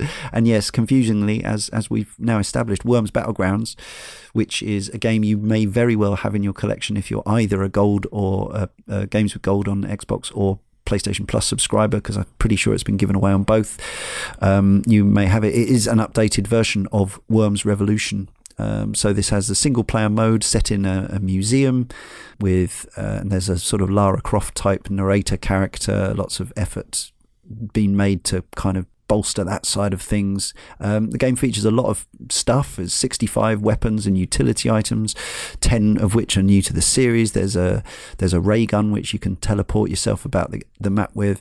Um, yeah, I've already talked about it a bit. Like it's not a disaster. It reviewed just under 70%, but there's a game which we're going to talk about which I think kind of eclipses it. However, you may have it. So if you're really curious to try out what Worms is about, try it out, but bear in mind that it doesn't really look and feel like Worms. It's not as bad as I recalled playing it, you know, this last week. Uh, but it's got some Mm. terrible art in there. Like so some of the stuff's Mm, just it's so confusing to look at. ugly. and it's just really glitchy at times. Like the camera just zooms off in different directions for no reason. Yeah. You know, the, Yeah. the, there's there's a lot wrong, but uh, at its core, there is a fun game to be had. So yes, you mentioned Worms World Party remastered in 2015. So this was 14 years after the original. Uh, native high resolution support, controller support, achievements, enhanced sound effects, and No, on on launch, none No. of these actually worked. I remember being Oh, there right. when they launched it. Like it was a bit of a. Well, I don't want to swear on the show, but yeah, it wasn't a pleasant experience to see that, and um, yeah, Oh hmm. dear. It was just none of it worked. Like the resolutions were off. You couldn't go full screen. The controller support didn't work. So obviously, I don't know what happened over there, but they released it in a unfinished state, and people weren't happy. Oh dear. 1,000 game modes though. Uh, only two outlets reviewed it. so yeah, um, presumably they reviewed it in good faith, uh, giving it 68%, assuming that patches would be incoming. Anyway, Worms 4. Yes, so this is the follow up to Worms 3, again, Android and iOS, but not to be confused with the 2005 game Worms 4 Mayhem. This is the mobile only, again, uh, more adapted to mobile than its predecessor with smaller landscapes, smaller teams, shorter games, adapted graphics, style, and streamlined menu interface. Again, 73%. Probably a decent mobile Worms experience by the sound of it, especially if you've got an iPad. I'm quite jealous that they get the proper numbered games on the series on the phone. I don't know why that is, but you know, It's just a number. It is indeed. I would rather play the one, the latest, the Worms game that we have played and we can play. Worms WMD, Weapons or Worms of Mass Destruction, started coming out in 2016, came out much more recently on Switch. Uh, It's on all your current gen machines. New elements are classes, although, as I say, other games have featured similar things. This has got the weapon crafting, which is uh, you can ignore it if you want, but it's uh, it's a curious little extra. Um, it's kind of a, a, slightly updated art style as well, which I, I think works pretty well. Uh, certainly more attractive to my eyes than Battlegrounds. Uh, it's the first time the games had well, other than those buildings that were mentioned in one of those uh, uh earlier versions, anyway, uh, you can now enter buildings to find shelter, and you can actually sort of break line of sight and, and be invisible. We had some fun with that the other day with Darren setting up um, sentry guns inside this uh, lighthouse or whatever, and every time I tried to get in the door, I would uh, I would meet meet my doom. Um, yeah, proximity mines in in places that you can't see and stuff. Sort of uh, adds a certain amount of fun. There are 80 different weapons and utilities, including some new ones: dodgy phone uh, the Unwanted Present, and the OMG Strike. Uh, and this reviewed the best for a while overall, 79% from 53 reviews. Yeah, and I remember when this came out, I, did, I, I waited until the Switch version. Um, but I remember when it came out, Darren, you were particularly enthusiastic, uh, saying that this was kind of like, you know, the Worms return to form you've been waiting for. Yeah, I remember getting little hints and tips when I was at the publishing uh, outlets saying, you know, Worms might come back soon, uh, exactly how I want it, because you know we were working around the series at the time, and some people said that you know it may be coming back in a way that I wanted it to come back, and yeah, I I got the the Xbox One version, and then sold it in favour of the news of the Switch version, and then uh, yeah, I bought that this week to play on the show, and um, I I must admit it's um it is my favourite one of the series, and that's quite weird thing to say because it's oh just because it's the latest one it's my now my favorite one but i genuinely believe it's the most accessible to play and it, it looks the nicest it's got a nice 2d art style and it just yeah. it just works right it just works as as you'd expect for a modern worms game you know like you could always kind of pinpoint various failures of the other ones which kind of knacker the game entirely. Well, not entirely, but mm. you know, mm. majorly hamstring it. Yeah. yeah. Uh, whereas this one just seems to get it right, and I'm glad that you know, I'm glad that I've it exists. And uh, mm. so some of the weapons are a bit too samey. Like the unwanted present doesn't really do much different to the the battery. Uh, you know, but at, at its core, again, it's it's one of the, if not my favourite, um, Worms experiences to be had. And How do you feel about the vehicles? Because I think maybe they, there's an argument that they're a little overpowered, especially yeah, the mech. You know, they're, they're, they're they're silly like some of the weapons you can find in Worms, and they, they do populate the map too often. You know, if you have if you have vehicles on, which you can turn them off, but if you have vehicles yeah, on, there's like four or five, and you're like, do we need four or five? Probably not, but it's, it's again, it's fun to get in a helicopter, realize you can't control it as well as you think, no matter how many times you get in them, and it kind of just plummet. Yeah, just goes squirreling off to the side or to the you know down to the middle, and the, the mechs are just ridiculously stompy robots, and the, the Rocket League cars are just stupid. Like again, like I, don't think back fondly on Worms WMD and go, oh yeah, the Rocket League cars are great, but you can turn them off. Like, like it's it's highly customizable, and that's probably the the most crucial element of a Worms game is that you can totally turn things off if you want to. One of the most interesting things about Worms WMD is that it was just a shot 15 years later and I was back with the series. Yeah, yeah. um, Good place so to jump up, back on. Yeah, well, I'd heard quite a lot of positive things and I picked it up on the PS4 and I think one thing that we've maybe seen in the last three or four years is a huge leap back into the couch co-op um, yeah. or couch versus games, yes. uh, the likes of Nidhogg and Towerfall and Gang Beasts, etc. And I mm-hmm. think Worms now sits comfortably among those as another thing that you can quickly throw on, especially with um, gaming being so highly digital these days and, and, and the, the ability to just flick between games quickly with friends kind of puts uh, Worms in a really great position, and that's the reason why I picked it up was because I wanted something that was um, immediately playable with friends that they are quite familiar with, may have played in the past, and and know that it has that kind of humor and daftness about it, and um, also that little bit of strategy and, and whatnot that we, we spoke about in depth earlier on. So yeah, it was. I felt like this was the time for me to get back in with the positivity. I think 15 years was a good enough break for me uh, for yeah. the series, and I can't say that it's a, a game that I've absolutely put lots and lots and lots of time into. Um, but it's certainly something that sits there on my console for when friends are around if yeah, they want to absolutely. play something like that. Yeah, nice to know it's there. And I actually, I don't know about you, Karl, but I think the the sort of the, the slight changes they've made to the art style are an improvement on the sort of the the look of the worms we've had for the last however many years. Yeah, I would absolutely agree. I don't find it. Um, I don't find it as appealing as I did with the original pixel style, but I think mm. I've. Uh, I'm comfortable with the fact that I won't with any of them now, but I definitely yeah. prefer it from the ones that we saw from the likes of Worms Two uh, mm. and and such. Now, I, I think it it blends that line between the traditional style and the the characterized uh, stylings that you can get with the with the newer art style. I think it definitely yeah. sort of blends that line really well.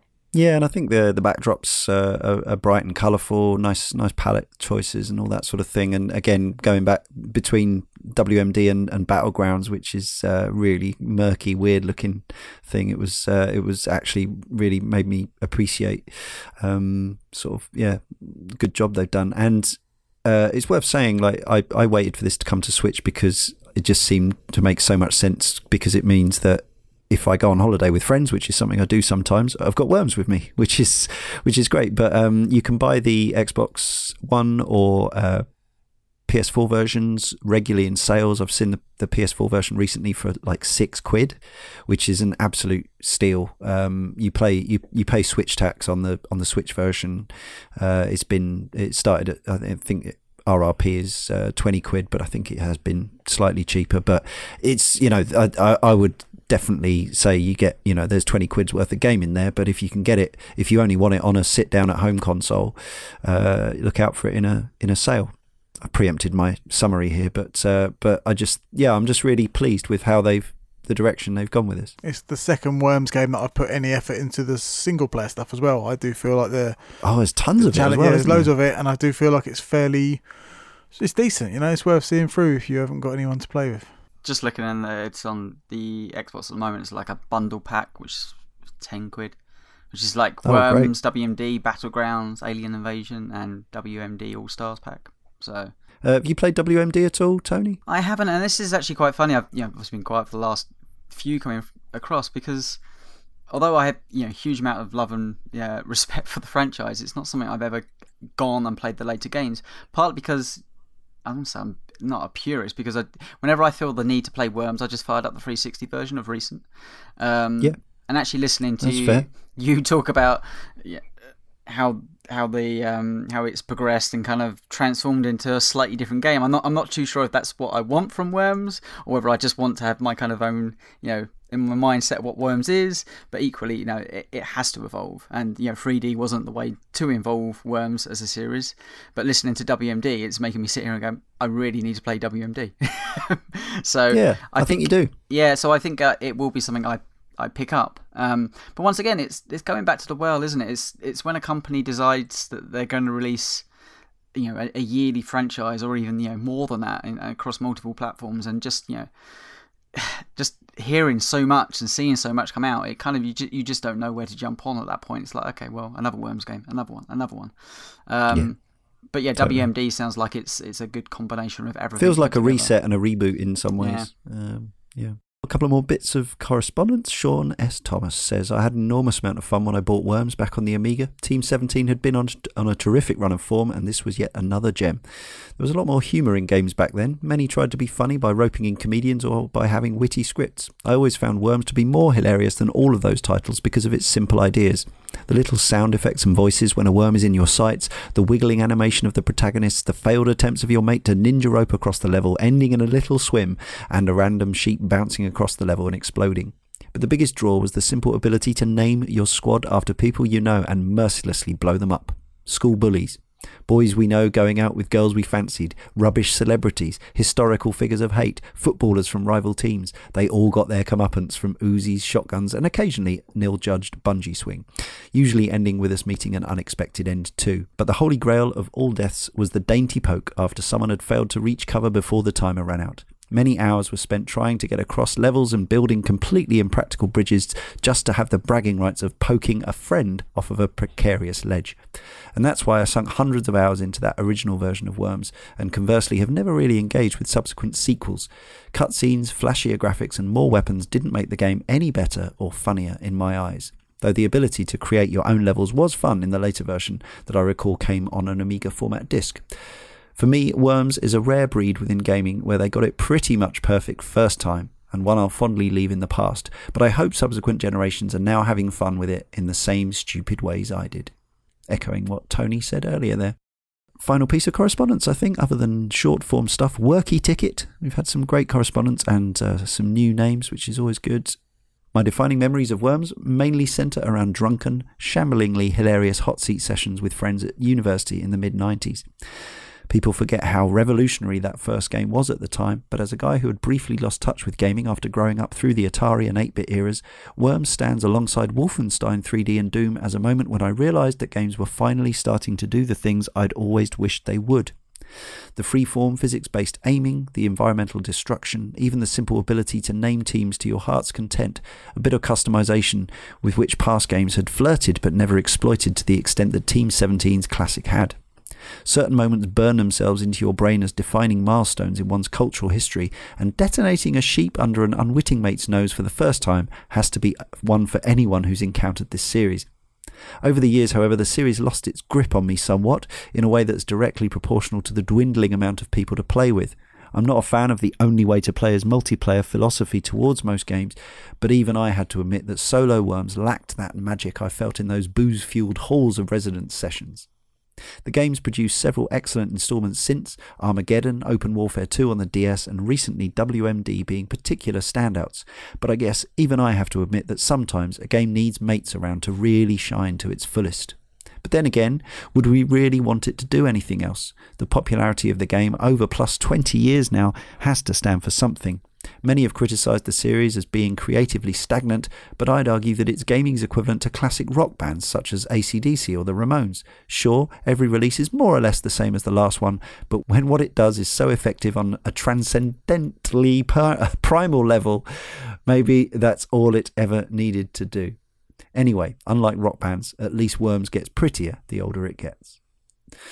Thank you very much, everybody, for your correspondences and also for your three word reviews. Follow us on Twitter at Cane and Rinse. Eric Bergman says, Unrelenting AI Grenadiers. Steve Chambers says Ninja Rope fails. Cornelius Smith, Spacebar Mastery required. Andrew Brown, Breach My Girders. Gareth Cutliff, Just you wait. Richard Atwood, always misjudging trajectories. Bearfish Pie says anthropomorphized annelid aggression. Horse Morsel. Incoming. Take cover. Nice job. Okay, uh, let's summarise uh, our affection or lack thereof for worms. I think we've got some. Uh, and would we recommend an entry to people thinking of checking it out now? Karl. The strange thing is, it probably comes off quite negative, uh, my opinions throughout the show, and it shouldn't be that way. There's been missteps and, and changes that I don't necessarily appreciate or haven't been to my tastes, but Worms is something that I absolutely adored when it first came out, and the very core principles of that game are the things that I've enjoyed the most. I just felt like it wore quite thin. However, with Mm. Worms WMD, you get what was generally great about the first one, and sure, there are things that are necessarily aren't necessarily great or things that I uh, don't appreciate, such as the vehicles. Um, but as Darren's already said, you can kind of take those out, um, and you get a more pure Worms experience. And I think that something like that, and going back to the old school on couch versus gameplay that that is so much fun and is sort of really popular again right now. Worms stands against pretty much anything in terms of uh, that fun, laugh out loud experience with friends. So, absolutely, if you can grab a copy of Worms WMD, then that's probably the best place to jump in. Or if you've taken a long break from the franchise like I did, then definitely that might be the one to come back to. Thank you, Karl. Yes, I really want to echo that. Uh, as with all of us, I think to an extent, uh, my my relationship with the series has been patchy, including a extremely long gap at the start. But ever since I bought that Xbox Live Arcade game in 2007, so that's over a decade now, uh, Worms has been a pretty much a staple of my local multiplayer action. It's provided uh, much fun, many laughs, and lots of uh, moments, as have been so you know brilliantly recreated and uh, recollected by our correspondents. So I won't go through that again, but suffice to say, um, it is just for me just the perfect end of night game. Um, and uh, yeah, like I don't drink anymore, but it definitely uh, can be aided by by a few bevies as well. Um, and yes, I do recommend. As I say, you may well have. Imagine a lot of you will have access to Battlegrounds on Xbox One or PS4, uh, but I would recommend shedding, shelling out whatever you need to do, uh, six pound or twenty quid on Switch to get Worms WMD and uh, play it with some friends, preferably locally, but online does you know does do the trick to to an extent as well. Everyone's used to uh, online gaming these days. Um, if you if you play on Switch, you'll probably also want to have uh, Skype or Discord open on your phone as well, so you can so you can chat to each other. Because hey, Nintendo and that. But yes, uh, lots of affection for Worms, um, which I didn't think would be the case when it first started because I was a yeah, it was it was a late a late love affair for me, but um, but there it is. It's weird because I, I haven't had the experiences with the later games, um, and I guess that's through my own choice. Uh, you know, um, Worms to me is a game that I grew up with my childhood. Um, and that's not to say it can't succeed in a modern form, but I, have kind of followed it all the way through. Um, into you know into the 3D realm and then kind of back out again and then just kind of left it to one side and watch it kind of blossom into its own thing for other people for many many years without really going back into the well but you know I I adored the original version. Um, the Xbox version is a or the Xbox 360 version is a good version to jump onto if you want to kind of just see what the original games were about without having to, to emulate it or go down that, any of those routes. And it's still available. Just having a look, it's £3.39 on the Xbox 360 store, so, you know, cheapest chips to, to go in there.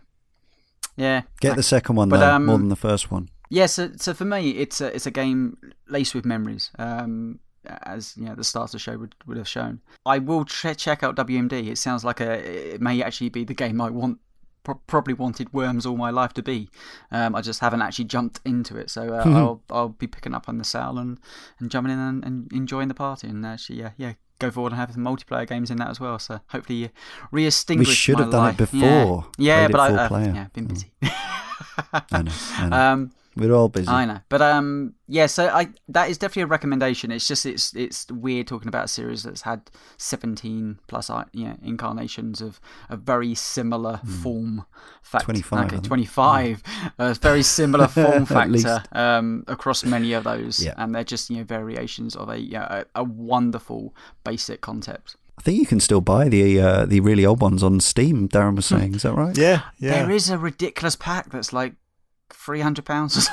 it's like everything. All of the worms. Yeah. All of the worms. Thanks, Tony. How about you, Darren?